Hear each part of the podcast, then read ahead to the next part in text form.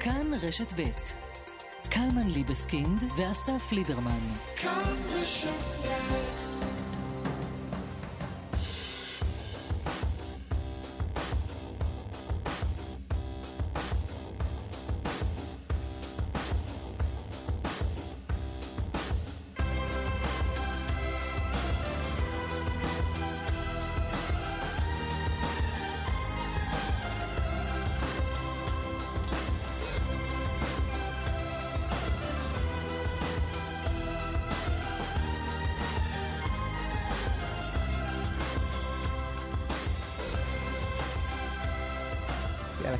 אנשים רוצים לשמוע רדיו. אנשים רוצים לדעת מה קורה, אנשים מתעניינים בחדשות. לא קורה כלום. שבוע טוב. מה המצב? טוב, איפה היית? יומיים, שלישי רביעי לא היית. אה, לא הייתי. לא הייתי אה, מישהו ש... וכתבו כל הזמן בטוויטר, איפה, איפה אתם, איפה אתם? אז הנה, אני אגיד לכם. אה, אני נחשפתי, או ישבתי בקרבת מישהו אה, שחש ברע בשבוע שעבר, כן. והוא נבדק. ואמרו לא, וגם לי, אה, להמתין לתוצאות של הבדיקה שלו, ועד אז לא, לא לסכן אחרים. והילד הזה הוא אני. וואלה. כן, כן. מה קרה לך? היה לי קצת חום. חום? אתה מבין? היה, אנשים לא זוכרים, אבל היה חום, היו מקרי חום אה, אצל אנשים, עוד בטרם בוא הקורונה לעולם. לא היה. אני לא זוכר דבר כזה. היו כמה וכמה מקרים מתועדים כאלה, והיה לי מקרה כזה. אבל, ואגב, גם, אני רוצה להגיד לך משהו על הפסיכולוגיה של הדבר הזה, כי אני ידעתי מה, מה מקור החום. חשתי חולי, ידעתי למה זה. אוקיי, לא ניכנס פה עכשיו ל... ידעתי למה יש לי חום. טוב. אבל אמרתי, בסדר, רוצים שאני אעשה בדיקת קורונה, אני אעשה בדיקת קורונה בשביל, אתה יודע, לסמן ונקבל תשובה שלילית ונמשיך בחיים. אבל ככל שאתה מתקדם עם התהליך הזה, הבקשה מרופא המשפחה, על ללכת לעשות בדיקה. אתה מרגיש קורונה. על לקבל את ה... עד, ש... עד שכל הדבר הזה נגמר, הס... אתה מרגיש שהסיכויים לזה שאתה חיובי הולכים ועולים. הולכים ועולים. כן. ככל ש... אגב, התהליך היה די נוח. אה, קופת החולים שלי התייחסה, התייחסה אליי יפה סך הכל. אה, מבחינת יעילות העניין. אסף ליברמן מהרדיו, איך לא התייחסו יפה? אה, אתה חושב שזה? לא? אתה חושב שבמכבי ראו שכתוב אה, תעודת הזהות שלי, הציבו... אמרו, בואנה, זה אתה עם התוכנית עם קלמן, לא? בוא, בוא. כנראה. אמ, משהו שלא מדברים עליו כל כך, אני חושב, אני לא עושה בדיקת קורונה, נכון? לא. לא. יש לי בפריפריה שלי מי כן. שעשו. אז אמ, זה לא נעים. הבדיקה עצמה היא אירוע לא נעים. באף. גם... יש דיבורים על זה שזה כואב באף. גם בגרון וגם באף. מה זה בגרון? לא דחפו לך מקל לגרון. דוחפים לך מקל בגרון. מטוש? מטוש לגרון. איך דוחפים לגרון? אה, אה, מחפשים, זה כמו, נכון, אתה... אמרו לי שזה כמו ששמים uh, מקל בפה, שהרופא רוצה לראות לך את הגרון, את השיער. נו. ואז אמרתי, סבבה, אני, אני יכול לעמוד בזה, זה רגע אחד של אה, של כזה, קצת, קצת נחנק ועובר עליו, אבל לא, פה, המטוש, הבודקת היא לא מסתפקת בזה שזה ייגע לך בגרון, היא גם... היא גם גם מזיזה, אותו מצד לצד. אבל זה מטוש גדול? זה נכנס עד לגרון? כמה גדול המטוש? מטוש ארוך. מגיע לך לגרון. מטוש נוסעים. כן. עכשיו, האינסטינקט שלי הוא, אם מישהו תופס לך בגרון, כאילו, להשתחרר מזה. בקיצור, אה, עצרו אותי לכמה שעות על תקיפת אה, בודקת. בנסיבות מחמירות. וגם באף. זה מגיע לך עד, עד האף, עד עכשיו אני מרגיש שמעקצץ לי בנחיר שמאל. וואי וואי, יצאת טראומטי מהסיפור הזה, רק כן. נגיד, יצאת שלילי. כלומר, כן. כל שאר הדברים שסיפרת היו חיוביים. כן, נכון. והתוצאה שלילית. התוצאה שלילית. ולכן אנחנו פה. נכון. וכשאתה, אתה, אתה יודע, זה... כי ככל שהסיכויים עולים עם הזמן להיות חיובי לקורונה... אתה מתחיל להרגיש גם כל מיני דברים, לא? כן, כל, כל חצי יובש בגרון הוא הופך להיות קורונה. הנה זה בא. אבל גם אתה אומר, אתה כבר מתכנן את הזה. אתה יודע, יש לי אישה, יש לי ילדים. הם צריכים להיכנס לבידוד בלעדיי. מה, אתה, מתכנן, ואז, ואז הגיעה התוצאה המיוחלת, השלילי, וממש ככה קפצתי מהספה, צעקתי, יש! למרות שאתה יודע, יש אחוז מסוים של uh, טעויות בבדיקה הזו. זה כבר לא בעיה שלי. בעיה שלי. כן. זה כבר לא בעיה שלי, אני בריא, לא, אני לא... היה לי חום, אתה יודע, מופע של כמה שעות, ואחר כך התחלתי, אחר כך הרגשתי טוב. זה הבעיה שלכם עכשיו. טוב, אה, תוכנית? יאללה, בבקשה. עוד מעט יהיה איתנו השר אמיר אוחנה. הוא השר לביטחון הפנים, נכון. מהליכוד. כן. מדבר איתו על כל מיני דברים, מהפגנות ועד... עוד הפגנות. ועד עוד הפגנות וכל מיני דברים כאלה. תהיה איתנו השרה אה, אורית פרקש הכהן, השרה לנושאים אסטרטגיים, מכחול לבן. שני שרים באותה תוכנית, תראה מה זה. מדברים אה, ניר... כן, כן שצייצה אתמול אה, נגד אמיר אוחנה, אחרי ראיון שהוא העניק לפגוש את העיתונות. ניר יהיה איתנו, הוא הותקף בצומת שער הנגב, הוא הלך להפגין שם יחד עם ילדיו וחברים. תקפו אותו בסכין, בצוואר. דבר איתו, בבוקר. סוג של בלאגן ברשימה המשותפת אחרי הפיצול בהצבעות בשבוע שעבר אה, סביב אה, הצבעת חברי הכנסת אה, על החוק אה, שעוסק בטיפולי המרה. חלק מהחברים ברשימה היו בעד, חלק נגד, חלק... אה, בקיצור, אנשי אה, האגף המוסלמי נקרא לו, רשימה, נכון? אה, ברשימה אה, כועסים על האחרים שהצביעו בעד החוק. נדבר עם אחד מהם. מה עוד? עמוס הראל ורועי שרון, דברו איתנו על מה שקורה בצפון. היה שם, יש שם איזה הכנות למלחמונת. ש... מה? מה מצחיק אותך לא, במלחמונת? זה מצחיק, כי כאילו אתה מעדכן ככה את הציבור ב... אה, אגב, חבר'ה, אה, רועי שרון ועמוס הראל היו איתנו כי, כי יש מצב למלחמה. סתם שתדעו. אם חס וחלילה הייתה מלחמה, היינו את... פותחים בזה. אם אתם מתעניינים ש... בדברים כאלה כמו מלחמות, תדעו שהם ייתנו פרטים עוד מעט. שמגבירים את הטרנזיסטור. אה, טוב, יום ראשון, חזי עמיור, הופה, מה נפל? לא יודע, לא יודע. רק מישהו, חבר כותב לי, אה, שאנחנו סתם מפחידים את המאזינים. עם הבדיקות שלך והכל, זה לא סוף העולם, לא... עברו את זה כבר עשרות אלפים. נו, אז מה? וגם אני. לא, שאנשים לא יפחדו. עכשיו, בגללך אה. עלולים לרדת... לא, לא, לא. אבל שוב... לכו להיבדק, חברים. עזוב, גם... זה קצת יקצץ לכם, זה הכל. גם הדחף לדעת אם אתה חולה, הוא פי עשרות מונים מהשאלה כמה יקצוצים יהיו לך באף. טוב, העורך הוא איתמר דרוקמן, המפיקים אלי יגנה ונדב רוזנצוויג, על הביצוע הטכני אמיר שמואלי. אנחנו, אפשר למצוא אותנו בהשטג קלמן ליברמן שר בטוויטר. מה עוד אנחנו אומרים בדרך כלל? אנחנו עד 10, גם ברדיו כאן רשת, גם בטלוויזיה כאן 11. אה, בואו בוא נתחיל. אה, תראה, תראה מה קרה פה עכשיו. טוב, בסדר, בואו נתחיל. שר לביטחון הפנים, אה, אמיר אוחנה, איש הליכוד, שלום, בוקר טוב. בוקר אור ושבוע טוב. מה שלומך? ידענו ימים טובים יותר ונדע ימים טובים יותר. באיזה תחום? כי אנחנו... אה, המצב, המצב מורכב. בתחום מה... הלאומי, אני חושב שאנחנו עוברים זמנים קשים. המאבק בהתפשטות נגיף הקורונה נותן את אותותיו גם במישור הכלכלי, גם במישור החברתי.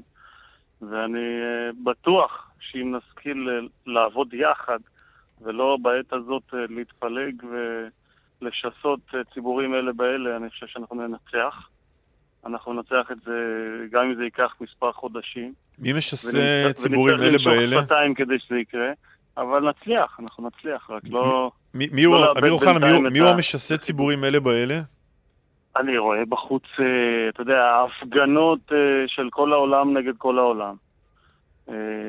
וזה לא בהכרח כי מישהו משסה, אבל, אבל אנחנו רואים את ה... ההפגנות הן לא נגד כל העולם, הן נגד בנימין נתניהו, שהוא חלק מהעולם כמובן, אבל זה בסדר להפגין, גם נגד בנימין נתניהו, לא? יש מפגינים משני הצדדים. נכון שההפגנות נגד נתניהו הן בהחלט אה, הרבה יותר אה, אה, רבות, גם מבחינת הכמות, גם מבחינת אה, מספר המשתתפים. כן, נכון. לא, לא מבין, אבל יש לך תלונות על עצם זה שמפגינים נגד ראש הממשלה? זה לא בסדר? זה לא יפה להפגין? אני לא מבין את השאלה. אני לא, לא מבין את האמירה שלך, לא, בגלל זה אני שואל. אז אני אגיד, שאלתם אותי מה שלומי, אז התגלגלנו מזה לזה, אוקיי, בסדר. אמרת משסים ציבורים לאלה באלה, אני לא חושב שאתם, אני הופתעתי שאתה מתכוון לזה שאנשים, אזרחים יוצאים להפגין נגד השלטון. אסף, שאלת ואני אענה לך. בבקשה. הפגנות נגד השלטון זה דבר שתמיד היה ותמיד יהיה. בסדר, אוקיי. זה גם כשהימין בשלטון וגם כשהשמאל בשלטון. זה בסדר, זה מנשמת אפה של הדמוקרטיה. א', אה, אה, התקופה הזאת היא לא כפי שחווינו כל השנים. יש פה מאמץ לאומי למניעת התפשטות הנגיף.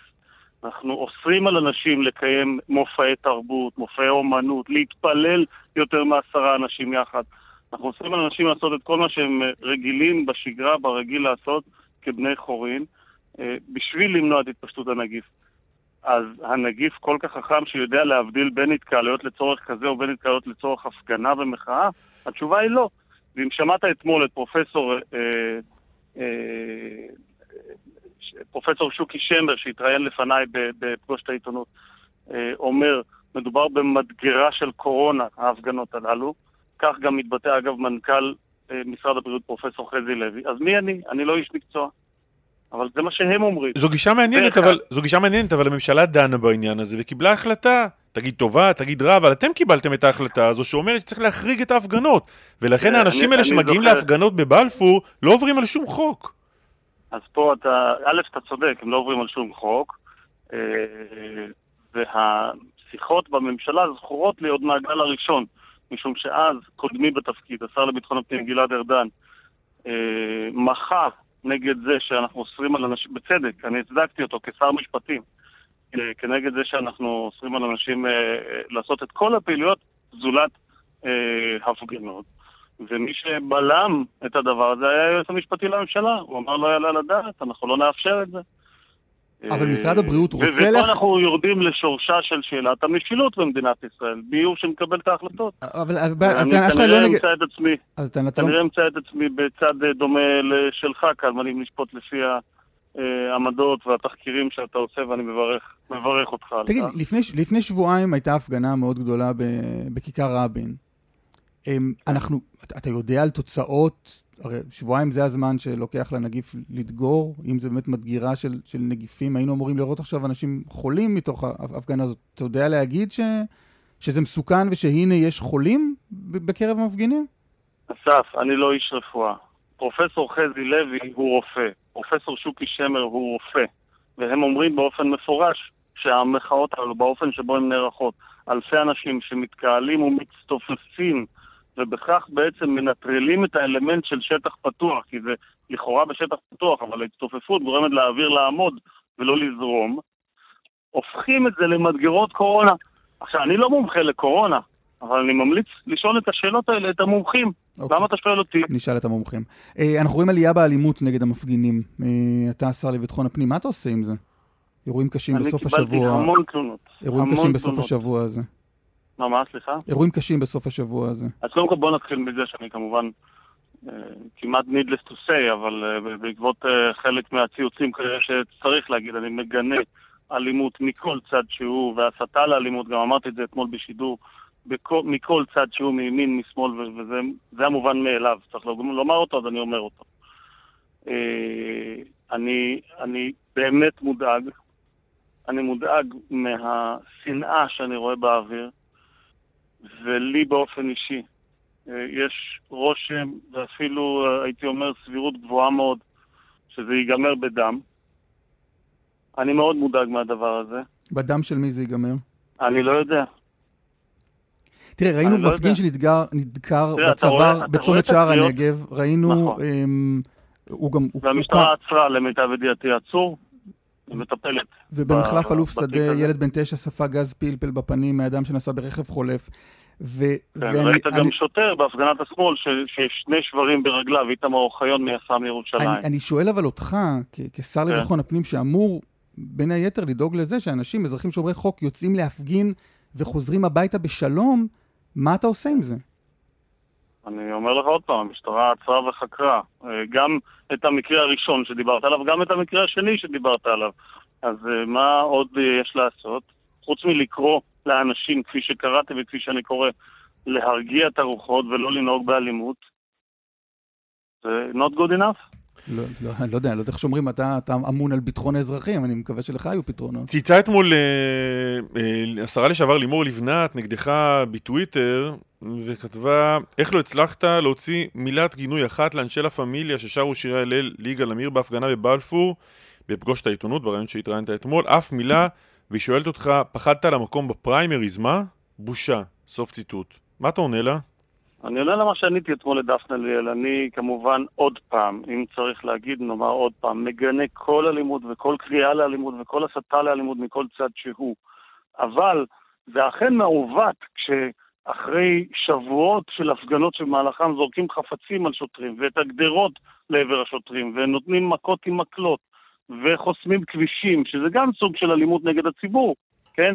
החסימות כבישים הללו שהפכו לאיזושהי אופנה, זה מונע מאנשים לה, מהיולדת להגיע לבית היולדות, ומהכבאית להגיע לכבות שרפה, ומהמשטרה לטפל באירוע אלימות, ומסתם אדם תם דרך שסיים את יום עבודתו ורוצה להגיע למשפחתו, להיות עם ילדיו, להיות עם, עם, עם, עם, עם בני משפחתו.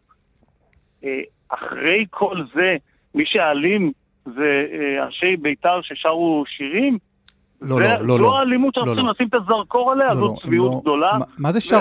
לימור לצערי מתאפיינת בזה בעת האחרונה. מה זה שרו שירים? אתה רוצה שאני אקריא לך את השיר שהם שרו? אני אומר עוד פעם, אני מגנה אלימות וכל הסתה לאלימות, ואם תקריא עכשיו שיר שיש בו הסתה לאלימות, אז אני מגנה אותו. לא, אתה אומר שרו שירים כאילו הם שרו שבחי ירושלים. לא, הם שרו שירי הלל לרוצח ראש הממשלה. לרוצח ראש הממשלה יגאל עמיר. ואתה בשידור ברדיו אומר, הם שרו שירים. אסף, יופי, בוא נשים את הזרקור על זה, ונדבר על זה חצי שעה עכשיו. ולא על האלימות מהצד השני. אני לא התכוון לדבר איתך על זה חצי שעה, וגם לא, וגם, וגם, וגם, לא, וגם לא דקה.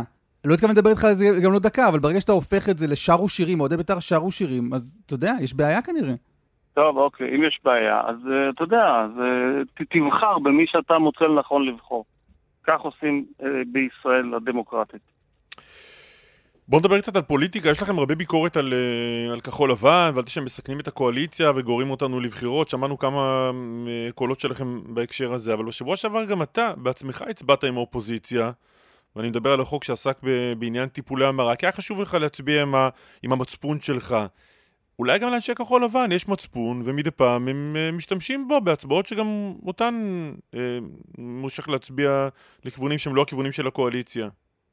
קלמן, לכל חבר כנסת בכל סיטואציה, אופוזיציה או קואליציה, יש מצפון ויש קווים אדומים. אה, גם לי. וההצבעה שהצבעתי בשבוע שעבר איננה חורגת מההצבעות שהצבעתי לכל אורך שנותיי בכנסת בנושאים להט"בים. מעולם לא הצבעתי נגד אף הצעת חוק להט"בית, ולהפך, הצבעתי הרבה פעמים בעדן. אה, זה, אלה הקווים, ה... יש לי קווים אדומים. גם להם? אני מניח שגם להם, לכל אחד יש. מאה אחוז, אז יש לי קווים אדומים, וכך נהגתי, וכשהייתי צריך לשלם על זה מחירים, גם שילמתי. ואם אני צריך לשלם מחירים בעתיד, אני אשלם. אני חושב שהליכוד, כתנועה לאומית ליברלית, יכולה לחיות בשלום עם ההצבעה שלי, בוודאי כשבפרק ב' סימן ה' לחוקה שלה היא גם קוראת למניעת אפליה על רקע להט"בי. אבל אתה יודע, אצלנו תנועה דמוקרטית, להבדיל מהתנועות המתקרות דמוקרטיות. לא, אבל אני לא נכנס לעצם ההצבעה או לעצם החוק הזה, אם הוא חוק טוב או לא טוב. אתה עושה דין לעצמך, גם הם עושים. טלמן, אתה תאפשר לי להשלים את המשפט הזה. בבקשה. להבדיל בתנועות האחרות, כשמישהו מצביע לא בהתאם לקו המפלגתי, אז אה, מקום קבורתו הפוליטי לא נדע, עיין ערך עדי כל. כן, מישהו פעם מיש עתיד הצביע נגד הקו של יאיר לפיד? מישהו התבטא נגדו? אין שם לא חופש הביטוי ולא חופש ההצבעה. לא ביש עתיד ולא בישראל ביתנו ולא במפלגות הללו. אני נוהג כך שנים, אה, והציבור שלנו יחליט אם הוא ממקם אותי במקום טוב או לא טוב ברשימה. יש לנו פריימריס, ככה זה אצלנו. עוד מילה לסוגיה הפוליטית הזאת, אבל רגע. האם כל אדם בקואליציה, כל חבר קואליציה, רשאי להגדיר לעצמו את הקווים האדומים שלו, ולפעול בהצבעות על פי צו מצפונו. יש חופש לכל אחד לנהוג כפי שהוא רוצה, ואם הוא לא מציית למשמעת הקואליציונית, הוא עלול לשלם על זה מחירים. כך נהגתי, וכך, אתה יודע, אה, כל אחד יעשה את החשבונות שלו עצמו. אם זה שווה לו לשלם את המחיר, לא שווה לו לשלם את המחיר. ולגופו של עניין, למה זה היה קו אדום אצלך? אני לא יכול להצביע נגד חבריי, נגד בני משפחתי, נגד אתה יודע, נגד הילדים שלי, נגד הבן זוג שלי. אני לא יכול, לא מסוגל. ת, תסביר אבל מה זה אומר, למה זה הצבעה נגדם? כל הצבעה שהיא בנושא הלהט"בי, כן, תראה, קח את אה, חוק אה, טיפולי ההמרה למשל. קודם כל, יש מומחים גדולים ממני לעניין, אני הייתי מציע שתדברו עם הרב רון יוסף למשל, שחקר את הנושא למעלה מעשר שנים, שוחח עם מאות ואולי אפילו עם אלפי אנשים. הסבל הנפשי שאנשים עוברים בטיפולים הללו, המכונים טיפולי המרה בטעות, כי הם לא באמת אה, ממירים את נטייתו המינית של אף אדם, אלא לכל היותר מאפשרים לו תוך סבל נפשי עצום אה, לחיות את חייו עם בת המין השני, אה, מביאים לא מעט אנשים לכדי התאבדות. איגוד הפסיכיאטריה אסר על הטיפולים הללו, ומה שהחוק הזה עשה, לעגן את זה גם בחוק. למה לא לאפשר לכל בן אדם בגיר לעשות מה שהוא רוצה? ואם מחר תהיה פרקטיקה שבמסגרתה רופא אומר, תשמע, כל כאב אוזניים, אני אצלי כורת את האוזניים. באים המטופלים, אני כורת להם את האוזניים, אז למה לא לאפשר לכל אדם בגיר לעשות משהו? לא, אנחנו, אנחנו מאפשרים נגיד... אני עונה לך. אז, אז, אני, אז אני שואל שאלת המשך. אז אני שואל שאלת המשך. אתה ענית לי ואני עונה לך. אנחנו מאפשרים לאנשים לעשן סיגריות. כל המחקרים, כולם, אומרים שזה לא בריא. אבל אנחנו אומרים, בן נכון. אדם בגיר מקבל החלטה, אגב, לא רק בגיר, גם קטין, אבל אני מדבר פה על בגיר, מקבל החלטה, אומר זה עוזר לי בצד אחד, זה מפריע לי בצד שני, קראתי את כל המחקרים, והוא עושה מה שהוא רוצה. למה לא לאפשר פה לכל אחד לעשות מה שהוא רוצה? אז אתה, קודם כל אתה צודק, אנחנו כמדינה ליברלית צריכים לאפשר אה, אה, כמה שיותר חופש, כמה שפחות אה, הפרעה לחיי הפרט, אני תומך גדול בדבר הזה. אבל גם כאן יש איזו מידה מינימלית שהמדינה צריכה להתערב במקום שבו אותו מטפל גורם נזק למטופליו, אוקיי? ונתתי את הדוגמה קודם, אם רופא יגיד, אני, מי שבא אליהם כאב אוזניים, אני כורת לו את האוזניים. אבל הוא יודע את זה, זה מרצונו. אנחנו לא יכולים לקבל את זה, אני מניח שתסכים איתי. בוודאי כשכל המחקרים מראים שאם כורתים את האוזניים זה לא מונע את כאב האוזניים כי הוא עמוק נניח, כן? אותו דבר על טיפולי המרה, זה הרעיון.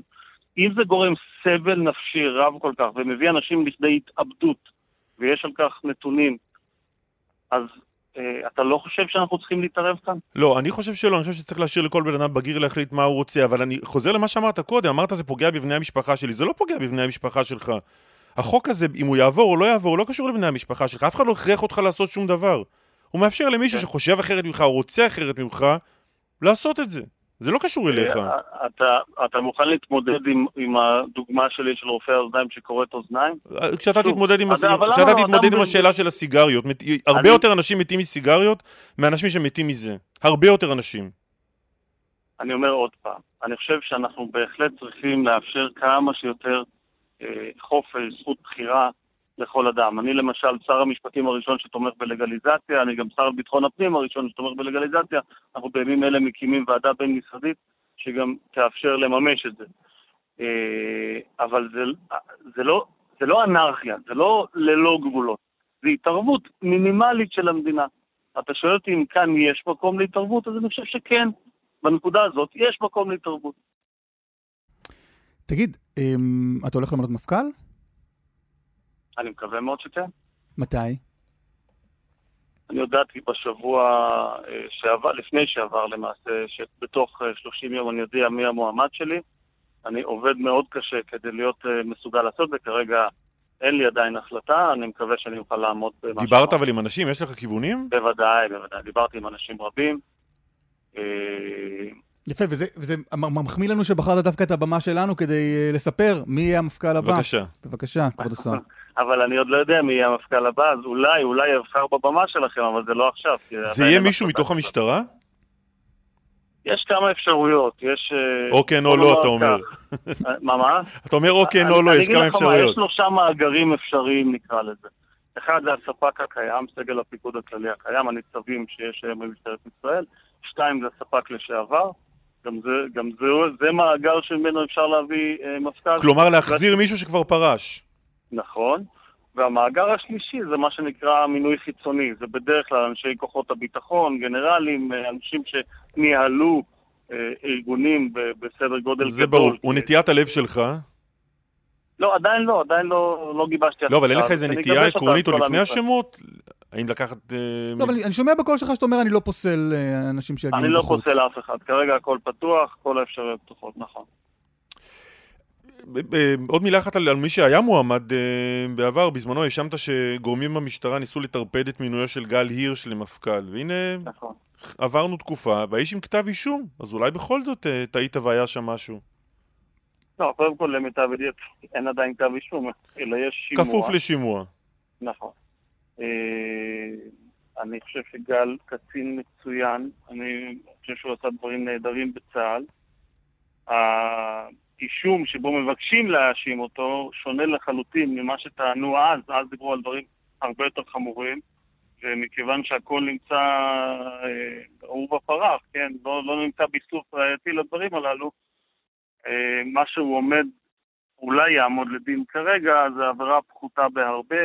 אני מאחל לו שבשימוע ההחלטה תתהפך והוא לא יועמד לדין. אבל אנחנו נצטרך לחכות ולראות. טוב. תגיד לסיום, בני גנץ יהיה ראש ממשלה? אם הקואליציה, שנכון להיום אה, מתפקדת, איך נאמר זאת, בצורה מוגבלת מאוד, נאמר בעדינות, אה, לא תתעשת ותתחיל לעבוד אה, יחד, אני חושב המשימה העיקרית והראשונה במעלה זה באמת לצמצם את התפשטות הנגיף. אנחנו רואים מספרים גבוהים מאוד. אגב, לא רק בארץ, בעולם. אתמול נשבר שיא של 260 אלף חולים חדשים ביום. בישראל אנחנו חצינו בשבוע שעבר באחד הימים את קו האלפיים, וזו המשימה הראשונה במעלה, בעיניי כולנו צריכים להתמקד בדבר הזה. אוקיי, תשלים את המשפט. אם הממשלה לא תתעשת, אז התשובה היא לא? אם הממשלה, אם הממשלה תתעשת, אז בהחלט נקיים את ההסכמים הקואליציוניים, נגיע לשלב הרוטציה, כמו ששאלת, ובני גנץ תהיה ראש ממשלה. אבל בשביל זה כולנו צריכים לנשוך שפתיים ולעבוד יחד. אמיר אוחנה, השר לביטחון הפנים, הליכוד, תודה על השיחה הזו. תודה רבה. תודה, תודה.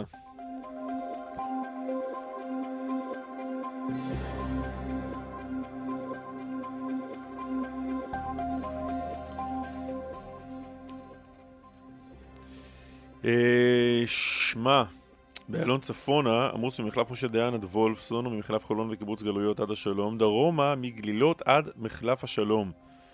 דיווחים נוספים בכאן מוקד התנועה כוכבית 9550 ובאתר שלנו. פרסומות, ונמשיך. ניר סער איתנו. שלום ניר. בוקר טוב. אהלן. מה שלומך? בסדר. איפה אנחנו תופסים אותך עכשיו? תופסים אותי בבית שלי. החלטתי לקחת אה, יום אה, חופש, קצת אה, להתאושש. זהו. ספר לנו מה היה. עכשיו ירדנו להפגנה מאוד רגועה ושקטה בצומת של הקיבוץ שלנו, צומת שער הנגב, אני מקיבוץ גבים. אני לא הייתי בהפגנה מ... נראה לי מהמחאה החברתית בערך. אני כן באדם ש... שתמיד חושב פוליטית וכאלו, אבל אני לא... אבל בהפגנות לא יצא לי להיות יותר מדי. אני חושב לא- שאתה לא היחיד, לא, לא, כמה הפגנות גדולות כבר היו פה מאז 2011. סטטיסטית, רוב המדינה לא משתתפת כן. בהפגנות. וואלה. לא, גם באמת משהו שכאילו היה לנו שלטים כאלו של עמותה ל... גם באיכות השלטון או משהו כזה, שהביאו לאיזה קרובת משפחה והלכנו איתה יותר כדי לתמוך בה, פחות לי אפילו, אתה יודע. והלכנו עם הילדים, איך, איך, איך אומרים, חגיגת דמוקרטיה כזה, שיראו להפגין ופה ושם, אבל מאוד רגוע, מאוד, אה, יותר הפנינג משפחתי מאשר משהו, אתה יודע, משהו, משהו כזה. ואז, אתה יודע, ויש חבר'ה שעוברים ומצפצפים, ויש חבר'ה שעושים את במשולשת ויורקים וכאלו, או רק ביבי וכל מיני כאלו. אבל הרוב, אתה יודע, רגוע. ואז בסוף, כשבאנו להתקפל, ממש התקפלנו כבר,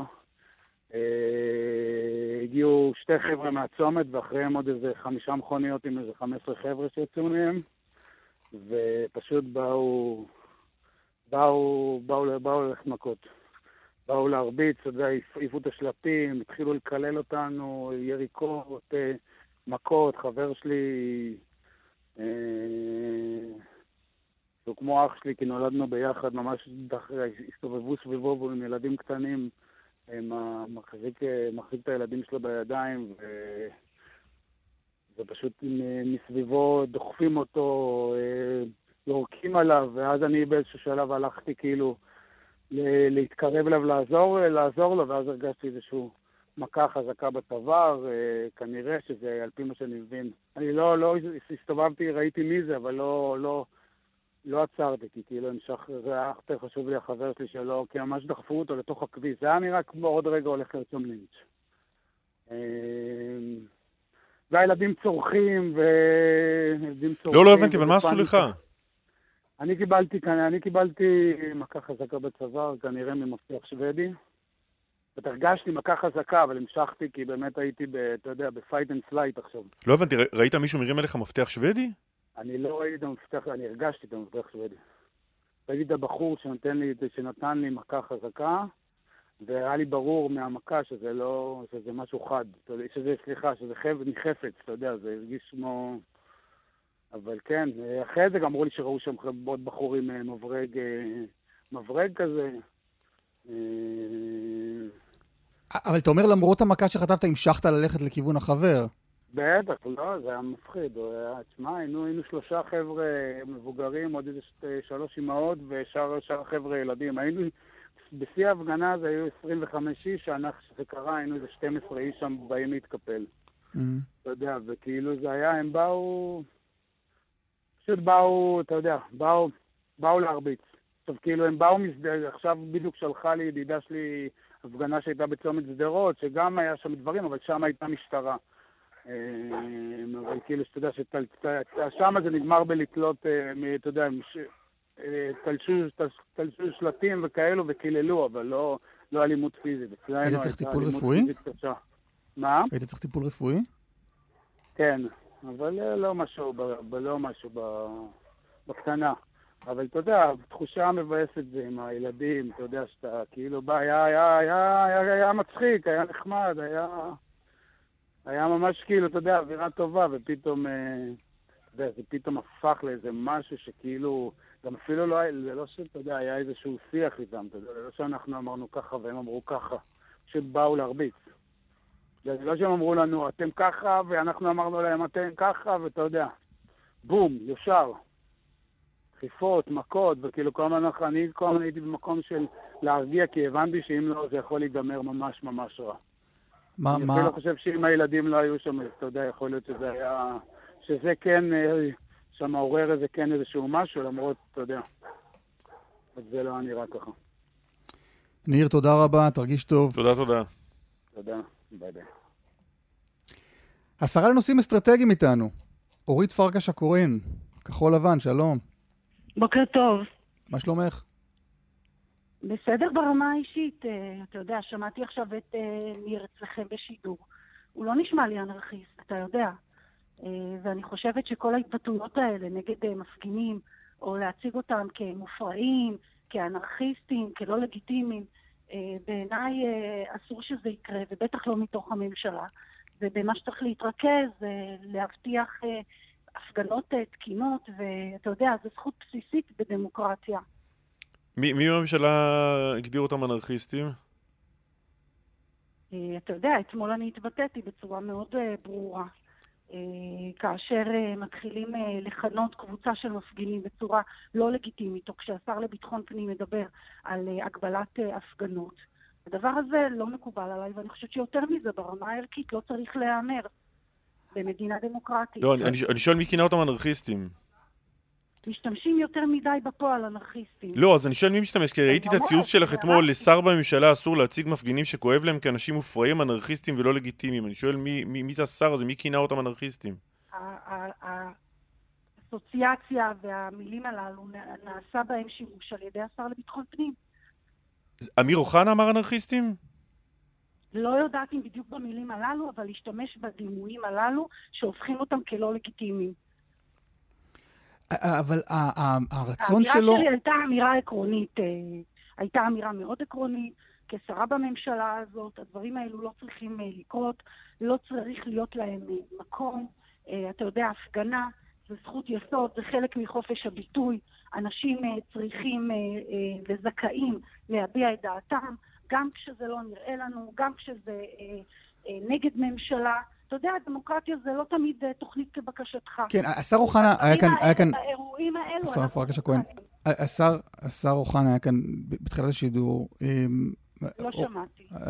אז הנה, בשביל זה אני פה.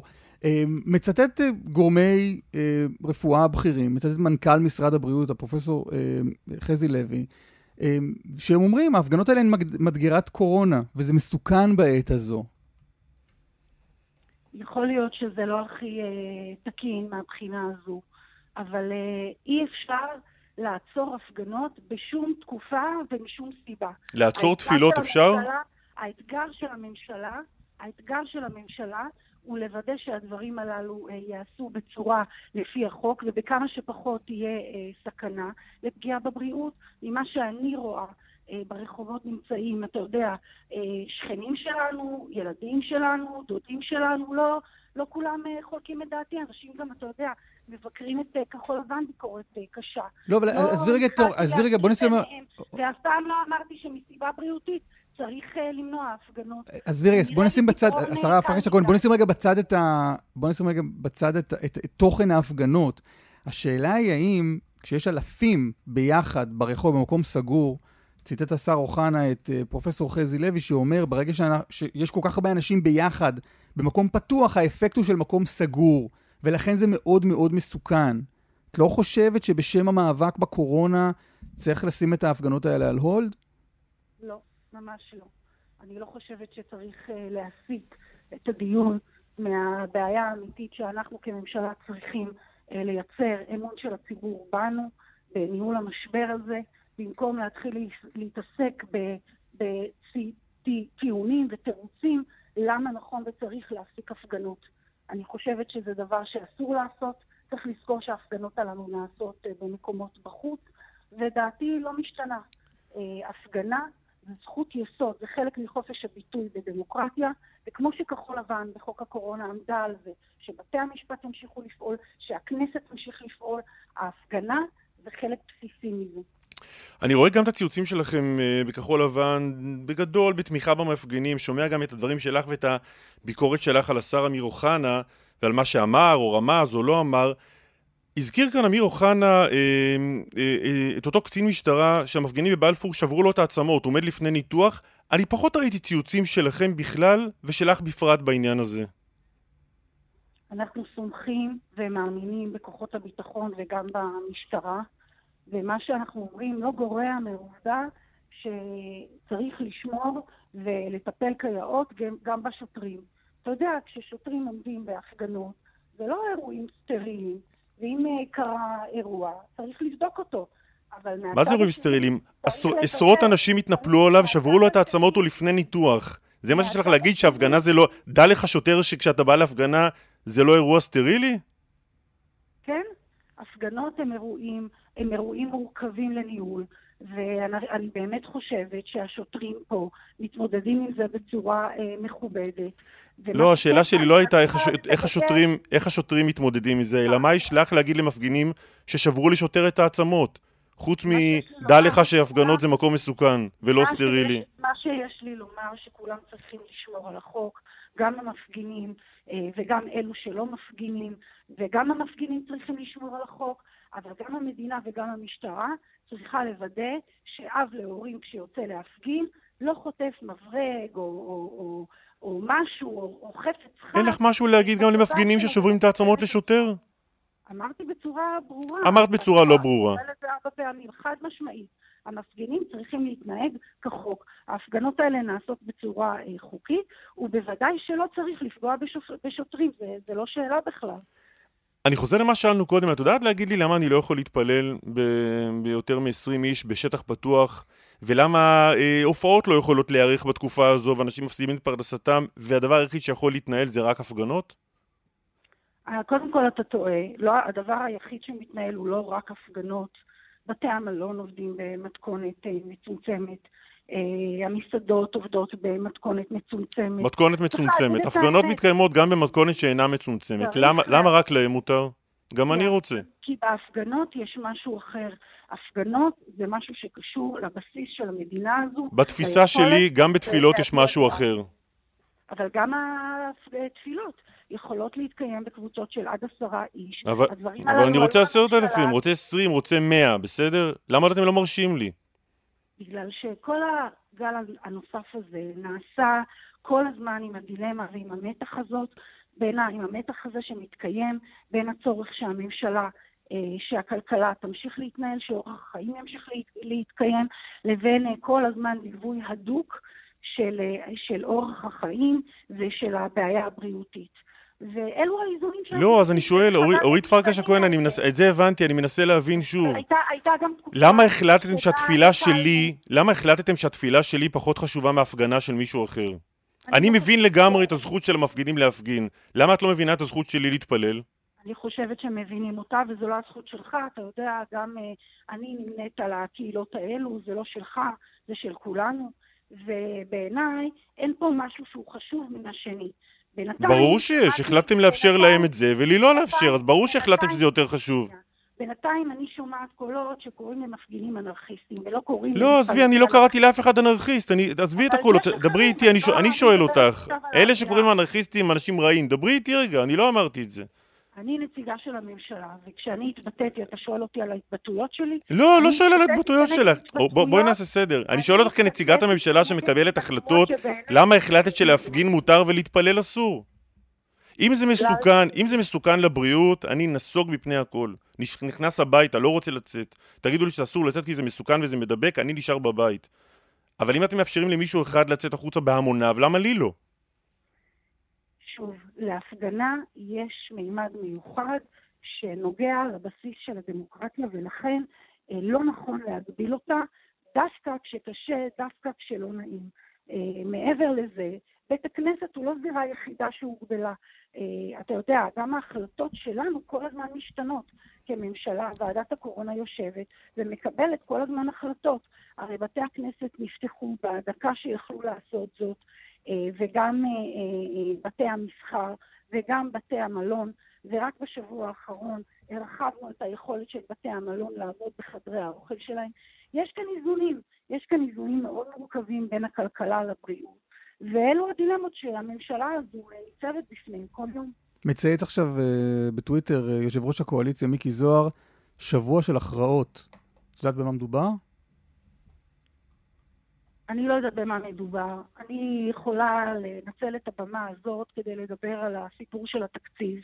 אני חברה בפורום הכלכלי בכחול לבן, ואנחנו בכחול לבן אה, עומדים על כך שהציבור שאכן אה, רוצה לראות את המשבר הזה יותר מנוהל, גם מהבחינה הכלכלית, יקבל ודאות בדמות של אה, ודאות, בדמות של תוכנית כלכלית שהיא לא איזו שליפה לחודשיים או ש, אה, שלושה חודשים. אנחנו חושבים שצריך תקציב לשנה וחודשיים, וכל בר דעת מבין שבתקופה כל כך מורכבת צריך אופק. הרי גם ההחלטות על המענקים, גם ההחלטות על, ה, על, ה, על, ה, על האופק, על הביטחון התעסוקתי שהממשלה הזו החליטה לציבור, הן עד יוני הבא. ולא ייתכן שהדבר הזה יתנהל בצורה של טלאי על טלאי על טלאי, ישיבות שבהן כל פעם מחליטים על פלח אחר של התוכנית הכלכלית. הציבור רוצה לדעת בגדול לאן הולכים. וגם אני רוצה לשאול אותך, באווירה כל כך מורכבת, האם אנחנו צריכים בינואר עוד פעם להתעסק בדבר כל כך מורכב כמו תקציב? זה הרי השכל הישר. אה, זו התנהגות כלכלית אה, הגיונית, ולא ייתכן שבקטע הזה אנחנו נעבוד בצורה לא מסודרת. גם אנשי המקצוע בישיבות הממשלה כבר העירו לממשלה. נתניהו רוצה תקציב אה, חד-שנתי כדי, כדי, ללכת, כדי לחתוך לבחירות בשלב מסוים? אי אפשר שכל שבוע-שבועיים אנחנו נעלה לממשלה עם איזשהו פרק של איזו אה, אה, החלטה כלכלית נקודתית. צריך uh, לעשות חוק תקציב נורמלי אחרי uh, כמעט שנתיים של שלוש מערכות בחירות.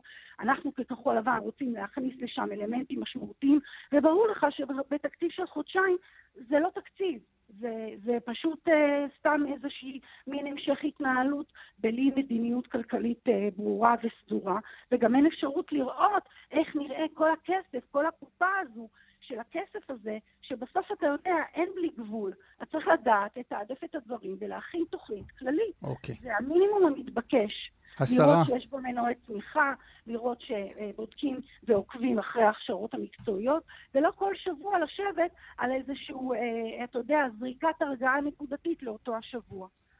השרה אורית פרקש הכהן. כן, אנחנו צריכים לסיים כאן. כחול לבן, תודה רבה. תודה. תודה, תודה. שבוע טוב. כביש 6 לכיוון דרום עמוס מיוקנעם עילית עד מחלף עין תות. עוד דיווחים, כאן מוקד התנועה, כוכבי 9550 ובאתר. איך תמיד הדיווחים הקטנים האלה נופלים אצלך? בבקשה, אני יודע לפנות את הכבישים. פרסומות ונחזור.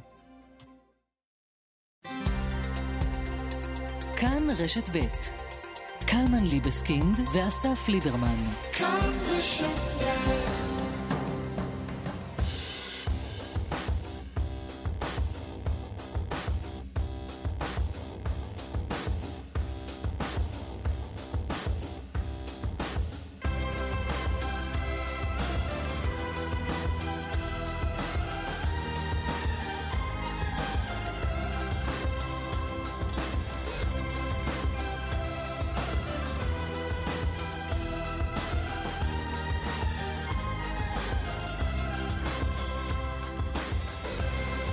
חזרנו לשעה שנייה, למרות אלה שאמרו שלא נחזור.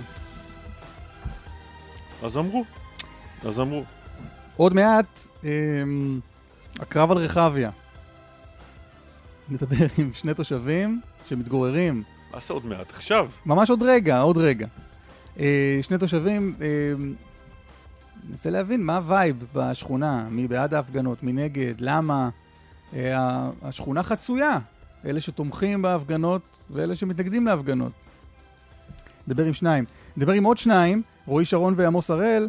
אה, האחד מתנגד למלחמה עם סוריה עכשיו, השני דווקא תומך, מנסה להבין אה, למה. ראש בראש, יהיה כאן עימות. כן. מלחמה עם סוריה בעד ונגד. בדיוק.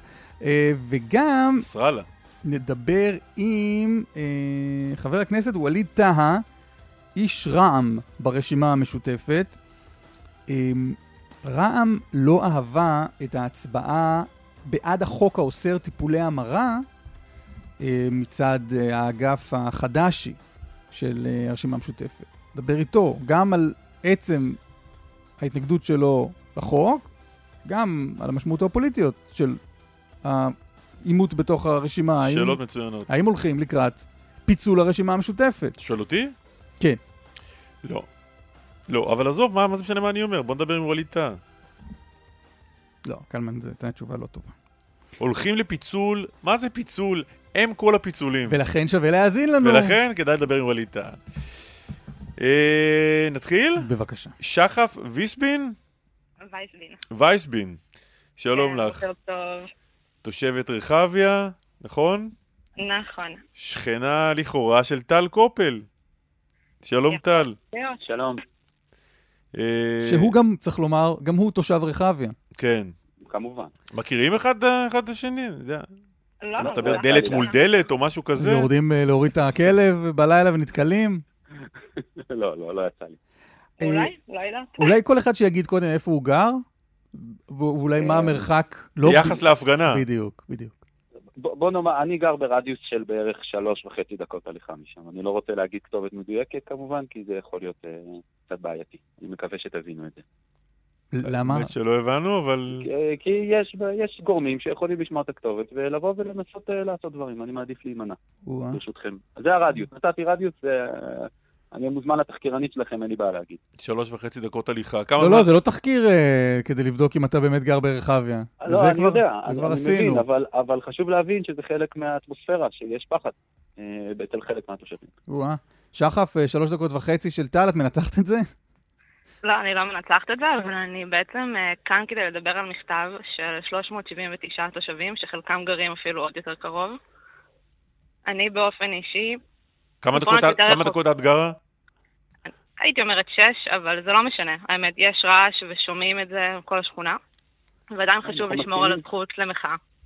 רגע, אז אולי בעניין הזה נתחיל עם טל, כי היוזמה, נדמה לי, הגיעה מהצד שלו. אה, אז, אה, אז קודם כל, אני מודה לכם. אה, אני יזמתי להקים קבוצה שעל דרך השלילה לצבע השחור, אנחנו קראנו לה החולצות הלבנות.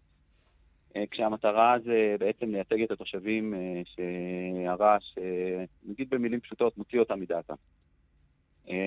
אני אפילו אגיד את זה בקצרה, צריך להבין מה זה אומר מוציא מדעתנו. זאת אומרת, שאנחנו לא נגד איזושהי הפגנה, ימין או שמאל, וגם כשיש הפגנות בעד ביבי או נגד ביבי, כולן משאירות לכלוך ועושות רעש.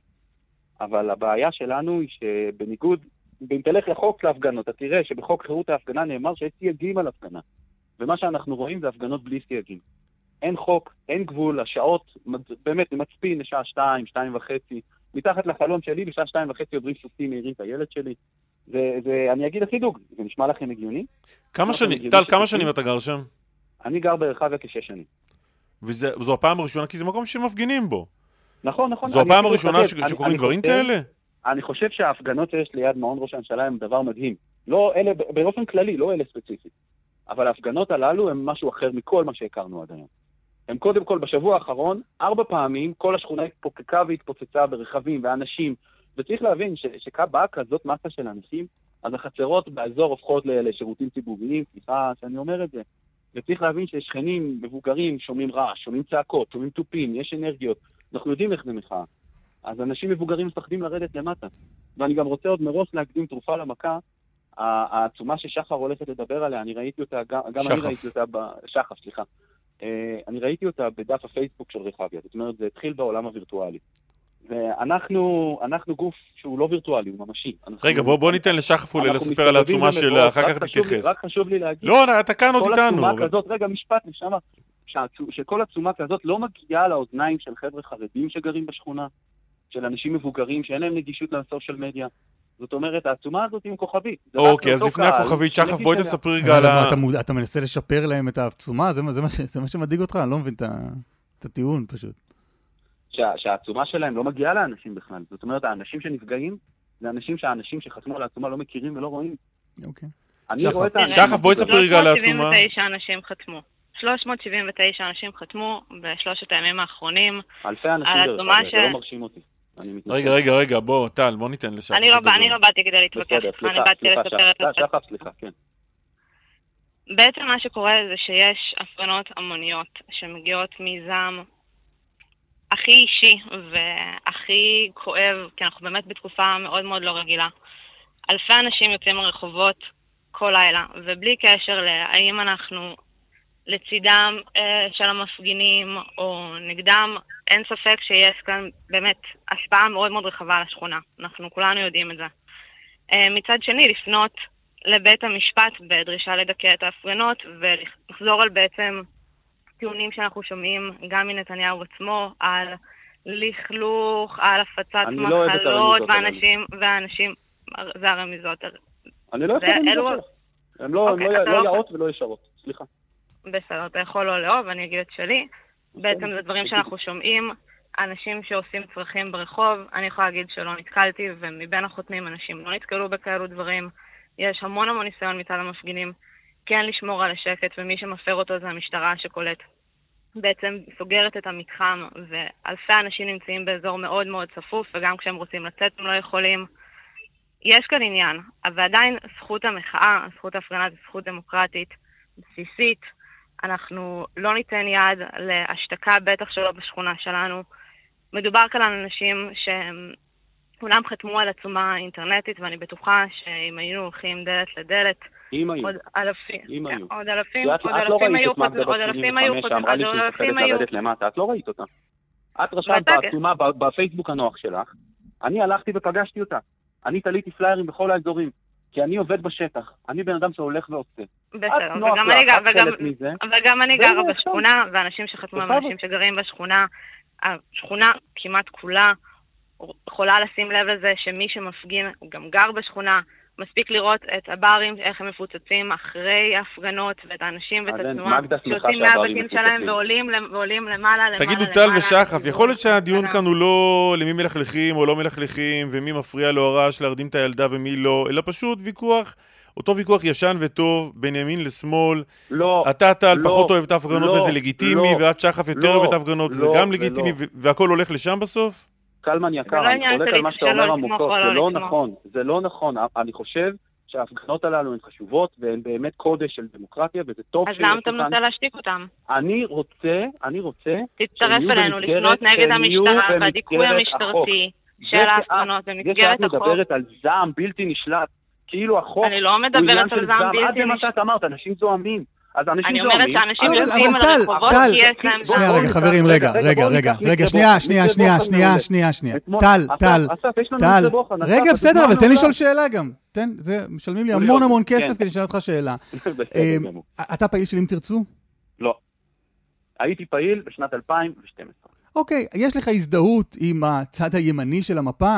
יכול להיות שאתה... שנת 2012, לפני שמונה שנים. לפני שמונה שנים, תשע שנים. ומאז שינית את עמדותיך הפוליטיות? אני לא חושב שזו שאלה שיהיה לשאול ככה. לא, אני יכול להגיד, למה אני לא? יכול להגיד, אני יכול להגיד למה לא? יכול להיות שאתה לא אוהב את ההפגנה הזאת, לא ולכן הסימפטיה שלך, לא. השאלה אם אתה סימפטי או לא סימפטי להפגנה, היא קשורה לשאלה אם אתה אוהב את הרעש או לא אוהב את הרעש. עובדה שחמישה שבועות, סליחה, זה שבעה שבועות, ההפגנות התקיימו, אמנם זה היה לא נעים, אבל אף אחד לא הרים שום יוזמה. בשבוע וחצי, שבועיים האחרונים, זה חצה כל גבול. בשבוע האחרון, ארבע פעמים התקיימו הפגנות מסיביות שחוסמות את כל הרחובות. הפגנות שכוללות צעדה בלתי חוקית שחוסמת את היציאה מהבית. אני לא נגד ההפגנה, חשוב לי להגיד את זה. שחף גם אני אומר לך, אני בעד ההפגנה הזאת. אבל לא יכול להיות שלהפגנה אין שום גבול. החוק אומר מפורשות, החוק אומר מפורשות. אז קודם כל, להפגנה יש, אה, קודם כל... עד 12, אתמול ההפגנה אמורה להסתיים ב-12, זה החוק במוצ"ש. ההפגנה, אני ראיתי... זה שההפגנה אמורה להסתיים או לא, או לא אמורה להסתיים, אם לא היה דיכוי משטרתי ואלימות משטרתית כל כך רחבה, דברים היו הרבה יותר שקטים. מצד מי שנמצא בהפגנות, יש המון המון המון המון ניסיונות. שחף, אני לא יודע מה זה דיכוי. רגע, שנייה, שנייה, טל. שחף, אני לא יודע מה זה דיכוי. לא יודע מה זה הביטוי הזה. אבל אולי נכון לאפשר את ההפגנה למגבלות. רגע, טל, טל, טל, טל, בוא. טוב, גם לי משלמים הרבה כסף, לא רק לאסף, אז תן לי גם רגע להשלים שאלה. שחף, אולי נכון להגביל את זה, כמו שמגבילים בהרבה מאוד מקומות ובהרבה מאוד הזדמנויות בעניינים שקשורים ברעש. אה, באמצע שכונה, נניח, לא, לא אחרי 11 בלילה, וכל השאר יכול להיות אותו דבר. מדובר כאן בהפגנה מול מקום שיש לו חשיבות לציבור. כשאני בחרתי איפה לגור, לקחתי את זה בחשבון, לקחתי את זה בחשבון כשהשיירה של רכבים של נתניהו עוברת בבוקר, ולקחתי את זה בחשבון כשסוגרים את הרחובות של אירועים רשמיים. את גרה שש דקות הליכה משם, זה לא בדיוק שם. אולי לאחרים זה יותר מפריע. לקחתי את זה בחשבון, ואם אני לקחתי את זה בחשבון, על אף המרחק, אנשים שגרים קרוב יותר לקחו את זה בחשבון. עכשיו, אבל רגע, אני רוצה לשאול אותך, שחף, את אותה שאלה, אני רק רוצה לשאול אותך אותה שאלה, שנייה רגע, טל, שחף, או, אתם קשים, טל, עוד מעט גם לך אני צריך לשלם הרבה כסף. טל, אני לא יכול להעסיק אותך פה, עוד רגע אני צריך לשלם לך, לתת לך מתנה לחג בחגים. רגע, שחף, אני רוצה לשאול אותך את השאלה ששאלנו את טל. יכול להיות שיש לך סימפתיה עזה למפגינים, ולכן קל לך להביע סימפתיה גם לרעש, ללכלוך ולמפגעים האחרים? אם זו הייתה הפגנה של אם תרצו לצורך העניין, יכול להיות שהיא יותר, פחות סימפטית? אם, אם תרצו היו מוציאים אלפי אנשים לרחובות, מה שהם לא עושים, והשאלה הייתה האם לפנות לבג"ץ כדי לדכא את זכותם למחאה, עדיין הייתי תומכת בזכות המחאה. אני לא מתביישת להגיד שאני באופן אישי בהחלט נמנית עם השמאל, לא הייתי מהמפגינים, אני לא מהמארגנים של המחאות. אמ, זה לא מעניין אותי, סבלתי מזה באמת, אני קמה בשעות ממש מוקדמות, אז אני גם סובלת מזה, ועדיין זכות המחאה היא זכות רצינית. והמפגינים קיבלו ימבה של אלימות משטרתית, כמו שמחוז ירושלים יודע לתת... מה החוק? את לא יודעת מה החוק בכלל. את לא, לא קראת את חוק ההפגנה. את לא יודעת מה החוק, את לא יודעת שיש גבולות להתנהגות במדינה דמוקרטית. בסדר, אבל מה אתה רוצה? אבל טל, זה לא טענה שאתה... אבל אני רוצה... כל פעם שאני מתחילה לדבר על אלימות משטרתית, אתה לא נותן להשלים מילה. אי אפשר ככה. מי שאחראי... אי אפשר ככה. מי שאחראי... שחף, בבקשה. כן. בעצם, אחת הסיבות שההפגנות נהיו כזה מטרד, זה גם ההתנהלות של משטרת מחוז ירושלים, שקולט מפגינים על ידי זה שהיא חוסמת את כל הרחובות ולא נותנת גם למפגינים לצאת כשהם רוצים ללכת, שמפעילה את המכתזית ואלימות נוראית. כולנו ראינו את התמונות של שוטרים דורכים על אנשים. יש לי חברים שחזרו עם כמויות מאוד מאוד גדולות של סימנים כחולים. גם כשהם רוצים לצאת ולהתפנות, המשטרה לא נותנת להם ולא מאשרת, ובעצם מייצרת סביבה שהיא סביבה שמאוד מאוד מאוד קשה לצאת ממנה. גם למשטרת ישראל וספציפית למחוז ירושלים יש אחריות על ההתנהלות בכל הסיפור הזה, ועדיין, אם אני רוצה לגור בדמוקרטיה, דמוקרטיה יש זכות למחאה. שחף, אני שואל אותך משהו, אני שואל אותך, שאל לפני זה אסף את אה, טל קופל על, רגע, שנייה, על הפעילות הפוליטית שלו. אמ, גם את אה, פעילה פוליטית, נכון? או לפחות כבר השתתפת, או חלק מהפגנות כאלה נגד נתניהו, נגד שחיתות אה, שלטונית לא, וכאלה, לא? נתניהו ושחיתות שלטונית זה לא, זה לא הכיוון שלי. אני אמרתי, אני באה מהשמאל. ועדיין מי שחתמו על המכתב שלנו, 379 אנשים. לא, אני רואה סרטון שלך ב-2018 באמצע הפגנה כזו, שזה בסדר גמור, ממש בסדר גמור, אבל אני פשוט... פשוט... הפגנה מול נתניהו, אני לא זוכרת שהשתתפתי, בכל אופן, אני לא אומרת שלא, בוודאי שאני באה מהשמאל. עדיין מי שחתם על המכתב הזה, חתמו על מכתב שלא מזדהה פוליטית, אלא תומך בזכות למחאה. צר לי, אבל מאוד מאוד קל לסתייג את המחאה שקורית בבלפור כימין או שמאל, כשלמעשה... מאוד מאוד קל לתייג את זה, ימין או שמאל, ואנשים שנמצאים שם אומרים, אנחנו ימנים, יש שם המון המון דגלי ישראל, המון אנשים שבאים מתוך הליכוד. דגלי ישראל זה לא רק ימנים, דגלי ישראל יש גם בשמאל. האם השמאל תומך בזכות המחאה יותר מאם תרצו? יכול מאוד להיות. זו הסתה מה שזה עכשיו. אוקיי, שחף טל. וייסבין, טל קופר. רגע, סליחה. סליחה, אני חייב להגיד. משפט אחד. לא שני דברים, אחד, אחד.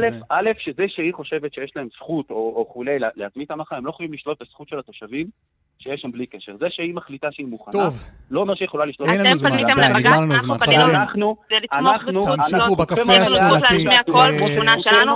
תלך בשכונה חייבים לגמור. חבר'ה, אנחנו גם לא שומעים כלום כבר. בואו נסיים עם זה, תעזור לי, תודה, אה, אמיר. אה, שלא נתווכחו אחרי 11 בלילה. אין מנוס, הצעקות האלה מפריעות לשכונה וקיבלנו כבר תלונות. אוקיי, סליחה שקטענו את זה ככה, אבל זה כבר נהיה... לא רלוונטי להמשיך את הדיון. אני, אני גרתי פעם ממש על כיכר רבין, אה, ואני זוכר שהיה מאוד קשה. בתקופה ההיא שמכרת פחיות למפגינים. התפרנסת מזה, נכון? סיפרת לי פעם. בשבוע הספר, כשהגורם הכי רדיקלי בכיכר היה דוד גרוסמן, היה מאוד קשה, אני זוכר שהיה מאוד קשה. גם בשבוע הספר? כן. לא, זה המון אנשים, אבל באופן יחסי אין אה, רמקולים על הבמה. קשה לי עם רעש. אפילו, אתה יודע, הייתי מסתובב עם הכלבה, אתה לא יכול להיכנס עם הכלבה. אתה צריך עכשיו להקיף את הכיכר 180 מעלות רק כדי, רק כדי להגיע הביתה, כל פעם. זה, זה היה מטרד. אתה יודע מה קורה אצלי במושב? נו. אתה לא מבין. אתה לא מבין. מה, אצלך יש גם בלאגנים, אני זוכר שסיפרת לי פעם. אני? כן. לפעמים uh, מסיבות, עניינים, רעש מהגגות. זה מישהו אחר. זה קלמן אחר? אחר? כן. זה קלמן כן. מהמושב שלך אחר? כן, אצלנו רצים בערב, זה, וזה עושה המון רעש על הכביש, כשאנשים... Uh, לא, אני, תראה, אני רוצה להגיד לך באמת... גם אתה אני שומע רץ מדי פעם. אתה שלחת אותי לרוץ. ואתה רץ. אני רץ, כן. נדבר על זה פעם. התחלנו לרוץ שנינו. נכון, נכון. אפשר אחרי העימות בסוריה נדבר על זה. אה, אבל אני רוצה להגיד שליבי, אני באמת, אני רגיש מאוד לרעש, קשה לי, ב, יש, יש שלושה מועדים בשנה שבהם מותר להרעיש כל הלילה. מה זאת אומרת? ביום העצמאות, בפורים וביום ירושלים. אה, זה החוק? החוק. וואלה, מ- לא מכיר את החוק הזה. אין, חוק הרעש לא תקף. מה אתה אומר? ואז, ואז אתה יכול לעשות uh, מסיבה כל הלילה. ובאזורים שבהם אני גר, באמת עושים מסיבות כל הלילה, וזה היה עוד לפני שהיו לי ילדים זה היה קשה, וגם אחרי שהיו ילדים אני... זה טעות, ואני בימים האלה הלכתי לישון מוקדם, לא ידעתי שמותר רעש כל הלילה. אתה בא אליי הביתה. אה, רועי שרון הוא כתבנו הצבאי, ועמוס הראל הוא פרשן צבאי בהארץ, שלום רב. בוקר טוב. אגב, אתם יודעים מי באמת מרוויח מההפגנות האלה? נו. חוץ מהפיצוציות ליד, עיריית ירושלים. אני בשבועיים האחרונים כשאני יוצא מההפגנות, אני מסתכל על כלי הרכב שחונים שם בכל הרחובות, באזור, מה זה באזור? דוחות תנועה, אה, על חנייה. אבל של 250, 500 שקל, אנשים חונים שם על המדרכות. זו קופה יפה שהעירייה, שעיריית ירושלים, לפחות היא פה גוזרת קופון יפה. אז לכן אולי העירייה לא מזדרזת אה, לפנות. כן, יכול להיות. יכול להיות. אה, רועי, בוא תן לנו איזה תקציר קצר של מה שהיה אמור לקרות אולי בסוף השבוע. ואולי עוד יקרה.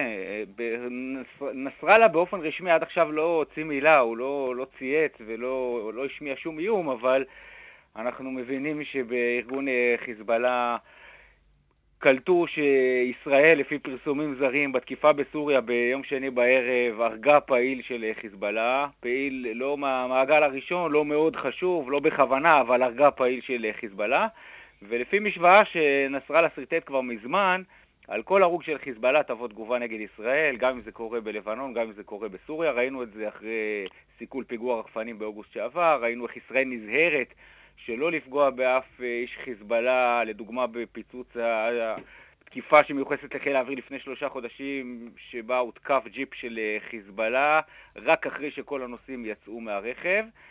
ועכשיו הייתה תקיפה של ישראל, לפי פרסומים זרים, ולא בכוונה, אבל אה, ככל הנראה נהרג שם פעיל של חיזבאללה, הייתה לו הלוויה, ולכן יש, מאותו רגע בעצם עולה רמת הדריכות בצפון לקראת אפשרות של אה, תגובה מצד חיזבאללה, ולכן אה, ביום אה, שישי האחרון, ביום חמישי ראינו תגבור כוחות כלשהו, וביום שישי גם צה"ל חוסם כבישים לכלי רכב צבאיים, אין הגבלות על המרחב האזרחי, אבל בצה"ל התקבלה אינדיקציות ביום שישי בבוקר, צהריים, על כך שנסראללה כן עומד להגיב, ואיך הוא יגיב אז כמובן שזה יכול להיות בצורת אה, לפגוע ברחפן או לחתוך את הגדר, אבל זה גם, אם מסתכלים על אירועים קודמים, וכנראה אלה האינדיקציות הפעם, מדובר על ירי של אה, טיל נ"ט או פיגוע צליפה נגד מטרה צבאית, וזה דגש חשוב. עמוס? אה, כן, זו רוח הדברים. יש שני אירועים שצריך לזכור בהקשר הזה. אחד, רועי הזכיר את ההתכתשות של אה, אוגוסט-ספטמבר שעבר, שאז זה נגמר בירי טילי נ"ט על אמבולנס צבאי, שהחטיאו את האמבולנס. שם פחות או יותר סגרו את הסיפור. וחמש שנים אחורנית אה, הייתה, הייתה אותה אה, תקיפה שכוונה כנגד אחד מבניו של עימאד מורניה, נהרג בה איזה גנרל איראני גם, ב... זה קרה ברמת הגולן הסורית, ושם לקח, בצד הסורי של רמת הגולן, ושם אה, לקח עשרה ימים עד שחיזבאללה הגיב, אבל כשהוא הגיב זה היה מערב של טילי נ"ט שנהרגו ממנו קצין וחייל בגבעתי ומורדות ארדו. אז אנחנו פחות או יותר מבינים את כללי המשחק כפי שהם נראים. עושה רושם אבל עמוס שלפחות ככל שקשור בחיזבאללה, ולא באחרים, כי אנחנו שומעים על פעילויות במקומות אחרים, אנחנו נורא נורא חוששים לפגוע בהם. אה, כן, זו מדיניות ישראלית כבר ארוכה. יש הבדל בין אה, נאומים מאוד בוטים ואיומים והבחנות ישראליות על כך שהאש אה, אוחזת בגלימתו של נסראללה, אם אתה זוכר, לפני כמה שנים, ומצד שני, זהירות יתרה שלא להרוג את אנשיו. עכשיו זה מסובך, כי בסוף מה שישראל עושה במסגרת מה שהיא מכנה המב"ם, המערכה בין המלחמות, זה קמפיין שמכוון נגד מצד אחד מאמצים של התבססות צבאית איראנית בסוריה, ומצד שני הברחות נשק לחיזבאללה. עכשיו כשאתה תוקף אתרים אה, וגופים שקשורים בזה, מדי פעם אה, יכול גם להיהרג איש חיזבאללה. ההנחה היא באמת שהם אה, יגיבו בצורה כזאת או אחרת. הדבר המעניין ביותר שקראתי הוא מאמר של אברהים אלאמין, עורך עיתון לבנוני שמקורב מאוד לנסראללה, כשנסראללה לא מדבר אז מוטב לקרוא את אלאמין. והוא בעצם מסביר, תשמעו, אין לו ברירה אלא להגיב. זה נכון שחיזבאללה במצב קשה, זה נכון שיש מצוקה פנימית, כלכלית, אה, פוליטית קשה מאוד בלבנון, כשהאש, אה, חלק מהאשמה לפחות אה, מופנית כלפי נסראללה, אבל בנסיבות האלה יש לו לחץ כבד להגיב, ולכן הוא יפעל, וזאת גם הערכה הישראלית. שוב, אנחנו נצטרך לראות את הממדים של הדבר הזה, וצריך לזכור תמיד שזה משחק כחוט השערה. כי אתה לא יכול לשלוט בזה כשאתה יורה כך וכך טילי נ"ט, אתה לא יודע בכמה יעדים תפגע וכמה אנשים ייפגעו. ובסוף זה מאוד תלוי בתוצאה הסופית ובהחלטה של ישראל, אם לנקוט תגובה בהתאם. הפעמיים האלה שהזכרנו, גם ב-2015 וגם ב-2019, בשני המקרים ישראל פעם אחת עם נפגעים ופעם שנייה בלי, ישראל מחליטה להבליג ובזה לסגור את הסיפור. רועי, מה צפוי עכשיו? אם מדברים על תגובה של חיזבאללה, למה אנחנו אה, צריכים להיערך?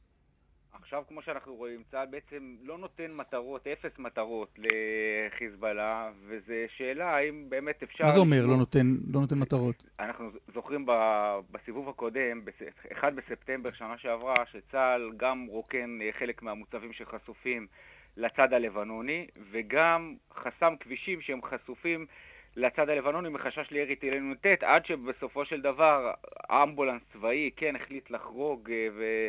קיבל איזה סוג של אישור, לא ברור איך, כדי לנסוע, לנוע בציר שחשוף ללבנון, ואז חוליה של חיזבאללה שחיכתה שם כבר יום או יומיים או שלושה, היו חוליות שהמתינו במערב עד שתתגלה להם מטרה. ואז כשהגיעה המטרה הם שיגרו את הטיל, שלשמחתנו החטיא בערך בחמישה מטר.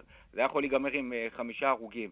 אז עכשיו הצעד הטקטי שצה"ל, שצה"ל נוקט בו זה בעצם לא לאפשר מטרות לצד השני, לצד אה, של חיזבאללה.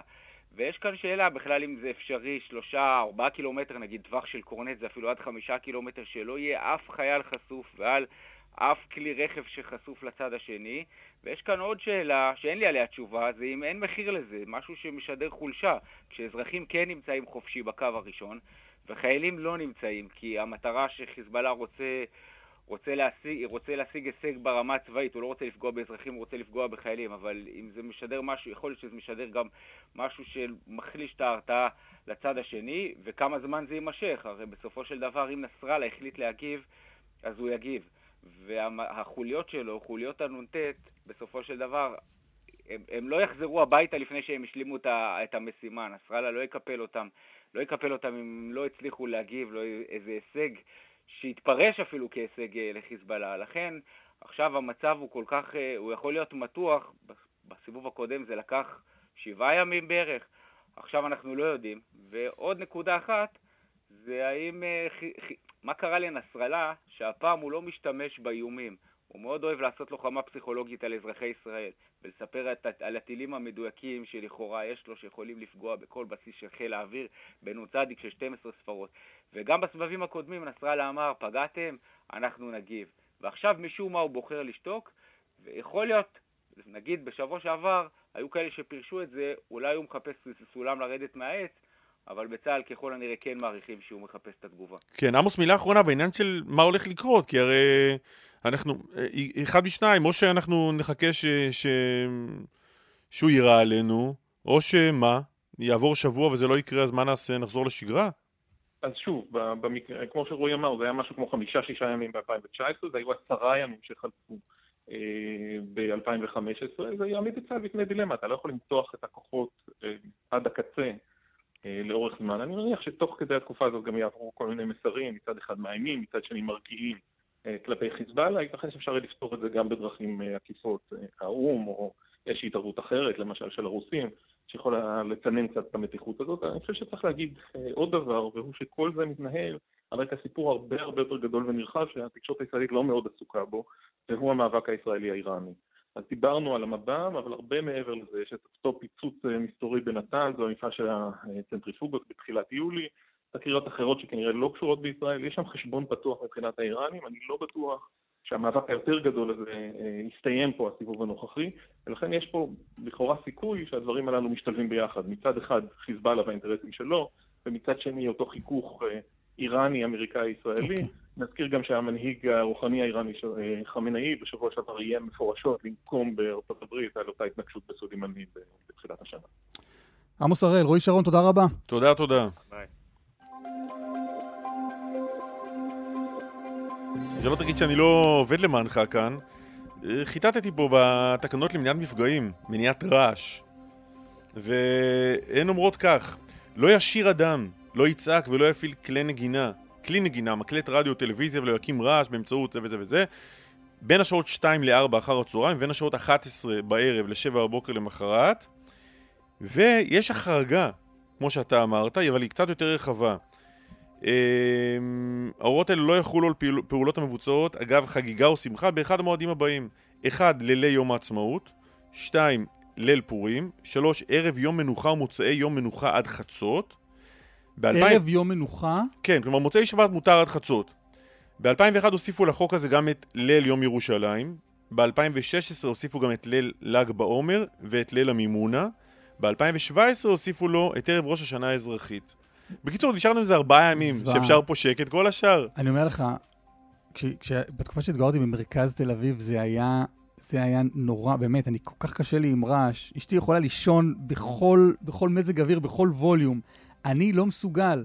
גיהוק אחד של הילד ואני מתעורר, אז מסיבה מתחת לבית... אתה הולך לגור במרכז תל אביב, אז מיילל שיש רעש. לא, אז אני אומר, סבבה, בוא למושב אצלנו. אז אני מבין. עכשיו, כשהתרחקתי ממרכז תל אביב, ועדיין נשארתי בגבולות תל אביב, היה, בפורים, כשאתה זוכר מה היה המצב בפורים?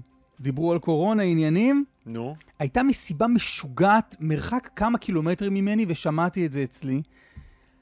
ואתה אמצע הלילה, שתיים בלילה, ובמוקד ב-106 אומרים, אין מה לעשות, חוק הרעש לא תקף ביום הזה בפורים. ו... אבל אתה אומר לעצמך, וואי, שתבוא הקורונה, שתבוא הקורונה, ותסגור את האירוע. לך אין שכנים שיורים כשהם מסיימים את הבגרויות שלהם. לי יש. אגב, מרחק של כמה קילומטרים, אבל שומעים את זה נהדר. טוב, אה, נתת דיווחי תנועה? לא נתת, תן. לא, כן, בדרך תל אביב-אשדוד עמוס מאוד, מגשר פלמחים עד כשני קילומטרים אחרי מחלף יבנה בגלל תאונת דרכים. התחלנו לתת אה, כן. עכשיו נ"צדיקים מדויקים. נ"צ 12 ספרות, כמו שרועי שרון המליץ שם בלבנון. צפון העמוס ממחלף אשדוד לכיוון מחלף יבנה. אה, או יבנה, איך שבא לך. אלון צפון העמוס ממחלף חולון וקיבוץ גלויות עד השלום. דרומה מארלוזור ועד השלום. דיווחים נוספים בכאן מוקד התנועה כוכבית 9550 התבלבלתי עם הכוכבית פתאום אחרי שלוש ומשהו שנים. אה, וגם באתר שלנו אחרי הפרסומות אה, עוד דברים. אורלי אלקלעי כתבתנו עכשיו איתנו, שלום אורלי. שלום, בוקר טוב. רצח הבוקר באום אל-פחם. רצח שני, פחות מיממה, כן, זה קורה הבוקר באום אל-פחם. נורו שני תושבי המקום בשנות ה-30 לחייהם, הם פונו לבית החולים העמק בעפולה, זה קורה כשהם יוצאים אה, ליום עבודתם. אה, בחדר ההלם אה, הרופאים בבית חולים העמק נאלצים לקבוע את מותו של חאלד וליד חאמד, בן 35. מדובר בסכסוך משפחות אה, ממושך. גם בן דודו וגם אחיו נרצחו לפני כמה חודשים בשני מקרים שונים, בשני מקרי ירי שונים. החקירה הזו הוטלה על היחידה המרכזית של מחוז חוף במשטרה, וכמה שעות קודם לכן ביפו נשמעות יריות מתוך דירה צוות מד"א והמשטרה שמוזקים למקום אה, מגלים בדירה את עלי חמד, בן 50, תושב המקום. גם הוא היה ללא הכרה, ללא דופק, במצב קריטי. הרופאים מבצעים בו פעולות החייאה ממושכות לבסוף אה, בבית החולים וולפסון אה, נאלצים הרופאים לקבוע את מותו. שני מקרי רצח בפחות מ-12 שעות, ומתחילת השנה 50 אזרחים ערבים נרצחו. מהחברה הערבית. עכשיו, אני אומרת לכם 50, וזאת על פי אה, נתונים של ארגון אחד, ויש ארגון אחר שאומר 55. אז אבל עדיין אנחנו מדברים על המון, ואנחנו מדברים, שימו לב, כל שבוע אנחנו מדברים לפחות על שני נרצחים בחברה הערבית. לפחות. אורלי, תודה רבה. תודה. חבר הכנסת uh, ווליד טאהא, איש רע"מ, הרשימה המשותפת, שלום, בוקר טוב. שלום, בוקר טוב. בוקר לא, לא ממש... זהו, התכנסנו לדבר על משהו אחר, אבל אולי מילה שלך על, ה... על הדיווח האחרון של אה, אורלי? כן, גם על הדיווח של אורלי וגם אפרופו על הרעשים אה, שהקדשתם להם זמן. אז בחברה הערבית יש המון רעשים של יריות ושימוש בכלי נשק שלא מוצאים כיסוי. בתקשורת העברית לצערנו. אורלי התייחסה למקרה הרצח של הבוקר, ישנו על שני הרוגים, התעוררנו על עוד הרוג, והמצב בחברה הערבית הוא קשה מאוד בקטע של פשיעה ואלימות וכמויות אדירות של כלי נשק שמשתוללים בהם אה, בלילות. אה, כן, אתה ישן בלילה, באמצע הלילה אתה שומע יריות כל הזמן? נכון. איפה אתה גר? אני גר בכפר קאסם, יכול להיות שפחות שומעים יריות אה, באופן יומיומי, אבל יש יישובים שיושנים על זה כל לילה. והנושא הזה צריך לקבל אה, טיפול מיוחד. שמה, מה, צריך... מה מקור הרעש? אה, ירי, שימוש בכלי נשק, יריות, אה, גם באוויר, גם יריות כלפי... כל הכנופיות האלה אחת נגד השנייה, והנושא הזה צריך לקבל משנה חשיבות, כן. ולהתחיל להתייחס אליו כמכת מדינה, ולא רק מכה של החברה הערבית. אוקיי. כי חבר הכנסת טאה, אנחנו... זה אנחנו... לא יישאר בתחום החברה הערבית, זה יזלוג וזה יזיק לכל אזרח במדינה. חשוב, אה, נרשם, אנחנו צריכים להתקדם לנושא המרכזי ש, ש, שלשמו התכנסנו. אה, מה עמדתך בנוגע לחוק האוסר על טיפולי, טיפולי המרה בכנסת? אה, עמדתי הייתה ברורה מההצבעה שלי. אנחנו הצבענו נגד החוק הזה. אה, אה, החברה הערבית ברובה המכריע מכל העדות והדתות היא מתנגדת לחוקים האלה. יש לה מנהל דתי, תרבותי, ערכי, מוסרי, שאיננו מקבל את הדבר הזה כדבר לגיטימי. זה איננו דבר לגיטימי מבחינת החברה שלנו. יש טיפולי המרה בחברה הערבית? ועל כן אנחנו הצבענו נגד החוק הזה. ווליד טאה, יש, יש, יש טיפולי המרה בחברה הערבית? אני אומר לך את האמת, הנושא הזה איננו נמצא אה, בדיון בחברה הערבית, אינני מכיר מספרים. לגבי התופעה, ואינני מכיר גם תופעות של טיפולים או היעדר טיפולים. כי הנושא הזה, גם אם הוא קיים בתוך החברה הערבית, ואני מניח שהוא קיים איפשהו, אבל הוא קיים בממדים מאוד מאוד קטנים, ואלה שסובלים ממנו אפילו אה, לא ממהרים להזדהות, כי אה, בחברה לא מקבלים את זה כדבר מובן מאליו. לא, לא, לא הם לא ממהרים להזדהות ככאלה כי הם שומעים אותך אולי. יכול להיות בגלל אה, שהם שומעים אותי, יכול להיות בגלל שהעמדה של כל החברה שלי, מכל הדתות והעדות, מתנגדת לדבר הזה. מתנגדת למה? אז, אז אתה תבחר מי מבין שניהם... אה, חבר הכנסת אתה, אתה אומר, לא מקבלים את זה כדבר לגיטימי, ואנחנו מתנגדים לזה. מתנגדים למה? מתנגדים לזה שכאילו אה, יהפכו לדבר לגיטימי וגלוי. כל מיני נטיות שאינן אה, מתיישרות עם הבריאה. אלוהים ברא את האנושות לפי זכר ונקבה, וזה המצב התקין. מה עושה מי שיש לו נטייה כזו בחברה הערבית? אז, אה, אז זהו, מה שעושים, שיש כאלה גם שיש להם נטייה, מבקשים טיפול, והחוק הזה בא למנוע מהם טיפול. ואגב, למנוע מהם טיפול שיחזיר אותם למצב הנורמלי, אבל יש להם זכות לערוך טיפול כדי לשנות אופי מיני. אז יש אתה מאמין, אתה ו... מאמין בטיפול הזה? אתה מאמין שאפשר לשנות נטייה של אדם? נטייה מינית? אה, אה, אדם נברא בצלם האלוהים כזכר ונקבה. אם יש משהו שלא מתיישר עם הבריאה הזאת, אז האדם הזה צריך לקבל טיפול. זה, זה מה שאני יודע. לא, הוא נולד זכר, נגיד, לצורך העניין, נולד זכר. הוא פשוט נמשך לבני מינו. מה אתה עושה עם הנטייה הזאת? אתה מאמין שאפשר לשנות אותה? אתה מאמין שאדם שנמשך לגברים, אפשר בסדרת uh, טיפולים לגרום לו uh, להימשך לנשים? אדם שנמשך לנטייה מינית שאיננה מת, מתיישרת עם הבריאה צריך לקבל טיפול כי זה, כי זה דבר איננו נורמלי וצריך לעזור לאדם הזה. אמר יושב ראש המפלגה שאתה חבר בה, הרשימה שאתה חבר בה, איימן עודה, שהוא דיבר עם עשרות אנשי מקצוע בחברה הערבית, עשרות פסיכ... פסיכולוגים ומטפלים בחברה הערבית, והוא שמע מהם שהטיפולים האלה מזיקים, יכולים לגרום לדיכאונות ולהתאבדויות, ובראש הראשונה הם לא עובדים, שאי אפשר לעשות דבר כזה. אתה דיברת אני... עם מטפלים ש... שעוסקים בנושא אני הזה? אני דיברתי עם המון בעלי מומחיות בעניינים האלה. אני מבקש שיביאו דוגמה אחת של אדם שהובא לטיפול כזה ולא הצליח. אצלנו בחברה הערבית לפחות.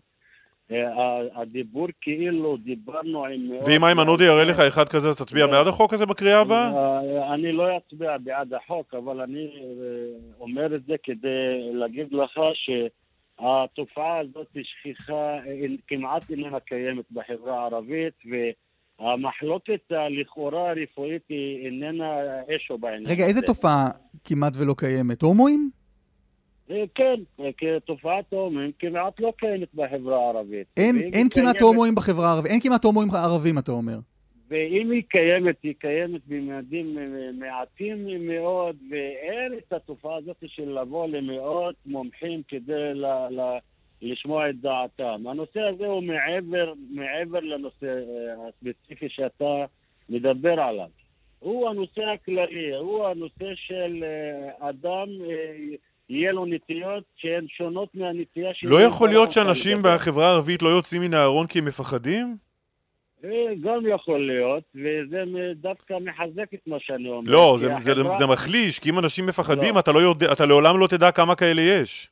לא, החברה הערבית, אמרנו ברובה המכריע, מתנגדת לזה, ואם יש כאלה, הם מבקשים את הטיפול באמצעות המשפחה שלהם, והחוק הזה בא למנוע מהם את הטיפול. וזה לא הגיוני ו- ו- ולא צודק. דרך אגב, אנחנו כחברי רע"מ קיבלנו פניות מאיימות אה, לגבי סגנון ההצבעה שלנו, דווקא מהאנשים שמבקשים דמוקרטיה וחופש. אז אה, בוא תגיד לי איפה הדמוקרטיה... מי זה? מי, מי, מי איים עליכם? אנחנו, אנחנו, ארבעת הח"כים של רע"מ, קיבלנו פניות מאיימות שאם נצביע נגד החוק יטפלו בנו בצורה אה, כלשהי דרך התקשורת ודרך החברה. מי איים עליכם? מי המאיימים? אתה תחזור לנושא, לפני כמה ימים קיבלנו הודעה גם אה, כתובה וגם בעל פה, ביקרו איתנו בכנסת, אמרו אוי לכם אם תצביעו נגד. מי? מי אמר אבל? מי אמר? ווליד טאה, מי אמר? אה, זה המקשר בין הקהילה הזאת לבין הממשלה. לא זוכר את שמו. לא הבנתי. מי פנה אליך? מי דיבר איתך? אמרתי שהמקשר בין הקהילה הזאת לבין הממשלה אה, הפנה אלינו אה, דברים מאיימים לגבי אופן ההצבעה שלנו. ש... אתה, יש לו שם לאיש הזה? אה, אני לא, לא זוכר את השם. אבל עוד פעם, האיום הוא מה? שאם תצביעו נגד החוק, אז מה יקרה? הם יטפלו, יטפלו בנו בתקשורת בצורה ההולמת. אז לך תשאל אותו מה זה, מה זה הדבר הזה. אני, אני רוצה לומר ש... לא, אבל, אבל, אבל בוא, בוא שניה נלך לתוך המפלגה שלך. הטיעונים שלך, משכנעים או לא, את החברים שלך למפלגה לא שכנעו. את החברים שלי למפלגה הם כן שכנעו, ארבעת הח"כים של רע"מ. לא, אז... לסיעה. לסיעה, לסיעה, אני מתקן. אז זהו, אז את החברים שלי לרשימה. לא, נכון. וזה גם לא מדויק, כי אנחנו 15 ח"כים, מתוכנו רק שלושה תמכו בחוק, ארבעה התנגדו. כמה זה משבר בסיעה, זה ששלושה ח"כים אה, תמכו בחוק? אני אומר לך כך, שההצבעה של ראש הרשימה הייתה בעייתית במיוחד, כי החברה שברובה מתנגדת לחוקים האלה אה, קיבלה את זה באופן קשה ביותר. אני, לטעמי, ראש הרשימה היה צריך להתנהל אחרת, הוא לא היה צריך להפגין תמיכה בצורה שהוא עשה, כי הוא אמור לייצג את הרוב המכריע של החברה שבחרה בו. והחברה שבחרה בו איננה תומכת בחוקים האלה. יחד עם זאת, הרשימה המשותפת מלכתחילה איננה איננה מסכימה על כל נושא וכל דבר. אנחנו גם לא מסכימים לגבי היחס של כל אחת מהמפלגות על... על הפוליטיקה שסובבת אותנו, על שליטים דיקטטוריים. אתם, יש לכם איזו ציפייה עכשיו מאיימן עודה? אגב, אני מבין שאמרו לכם מהאגודה למען הלהט"ב שהטיפול התקשורתי יהיה אחר וזה, וזה האיום שאתה מתייחס אליו, אבל אני רוצה לחזור רגע לאיימן עודה ולחדש. אתה, אתה, מה, מה אתה מצפה עכשיו שיקרה? אני לא יודע מה יקרה, הרשימה המשותפת נמצאת במשבר, אה, היא עברה משברים קודם, היא התברקה ב... ב, ב כרגע אתם הולכים ביחד? אה, כרגע אנחנו עדיין ביחד. אני לא אוקיי. יודע מה יהיה בעוד כמה חודשים. ההתנהלות של המשותפת כמשותפת.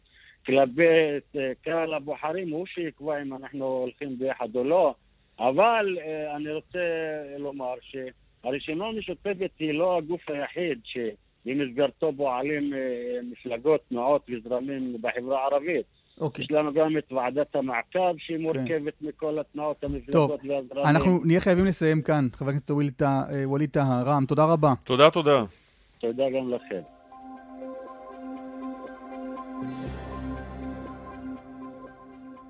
עד שיעלו דיווחי התנועה, אני אגיד לך, אני זוכר את אה, מחמוד אחמדינג'אד מגיע לנאום באוניברסיטה בארצות הברית. Mm-hmm. והוא אמר שם, אצלנו באיראן אין תופעות כמו הומואים. וכל הסטודנטים האמריקנים בקהל פרצו בצחוק גדול.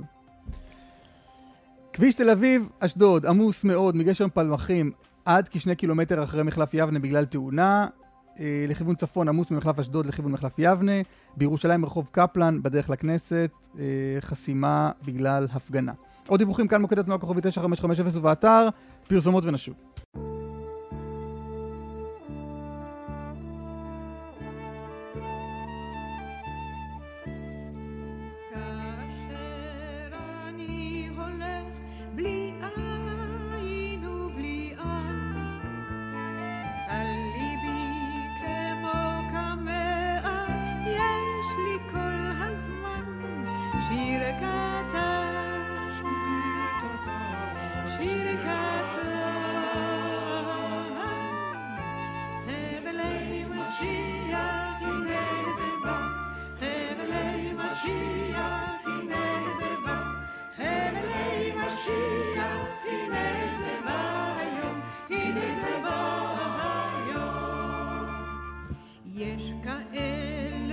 הנה זה בא היום. הדוקטור חזי עמיור, עוצר אוסף ישראל בספרייה הלאומית, שלום רב. בוקר טוב, בוקר טוב אסף, בוקר טוב קלמן.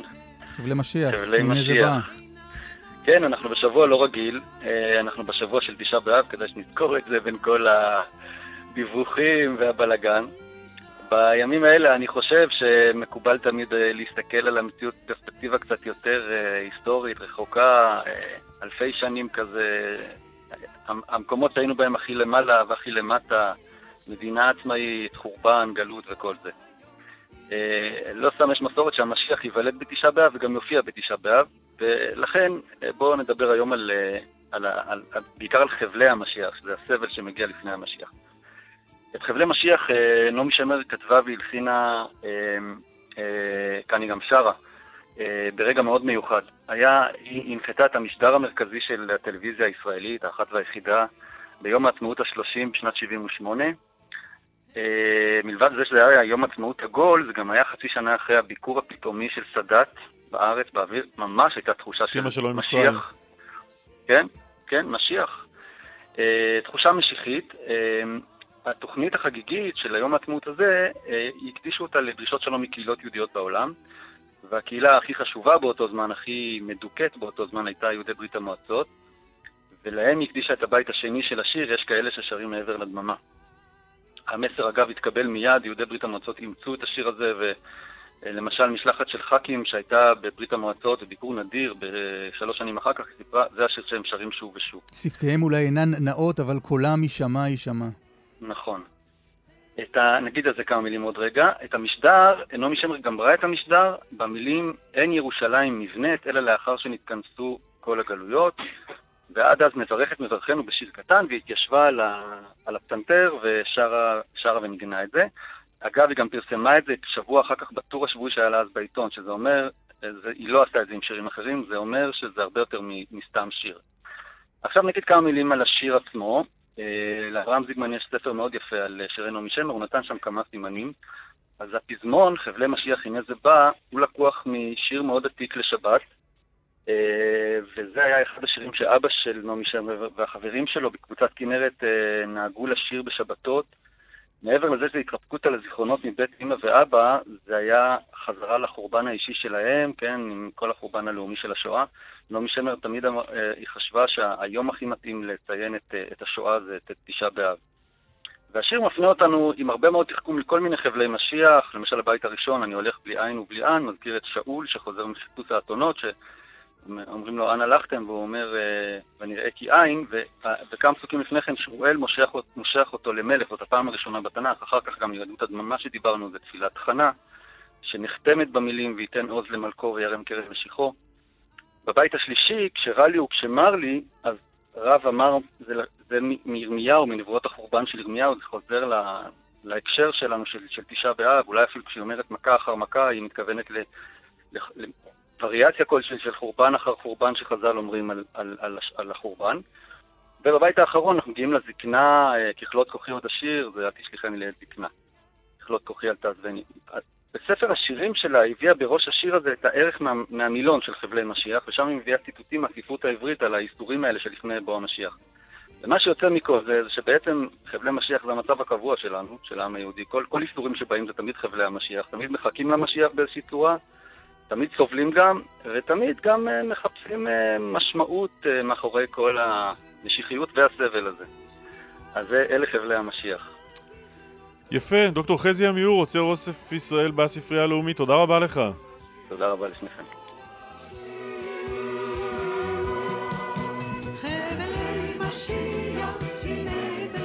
הרבה תגובות אני רואה בטוויטר על הדברים שאמר כאן ווליד טאה, חבר כנסת מרע"מ, בשבח טיפולי המרה, ורבים שואלים איפה מרץ, השותפים שלהם, אז אה, יושב ראש מרץ, נכון? יושב ראש מרץ. שותפים שלהם, מה, לאופוזיציה? כן. לברית הפוליטית. הצעת החוק היא של ניצן הורוביץ. כן, אז, אה, אז הוא מבקש למסור, הדברים האלה מטעם חבר הכנסת טעם מהרשימה המשותפת מעידים על בורות וניתוק מהמציאות ומעודדים את המשך הרדיפה וההתעללות בלהט"בים ערבים. אני מצפה מחבריו לרשימה המשותפת להתנער מדבריו ולגנות אותם. ובזה אנחנו מסיימים, נכון? מי עשה? איתמר דרוקמן, נילי יגן, נדב רוזנצוויג, אמיר שמואלי, יהוד כהן, ואף אתה, אסף ליברמן. קלמן ליבסקין, תודה רבה לך. האיש והמטוש. יאללה ביי.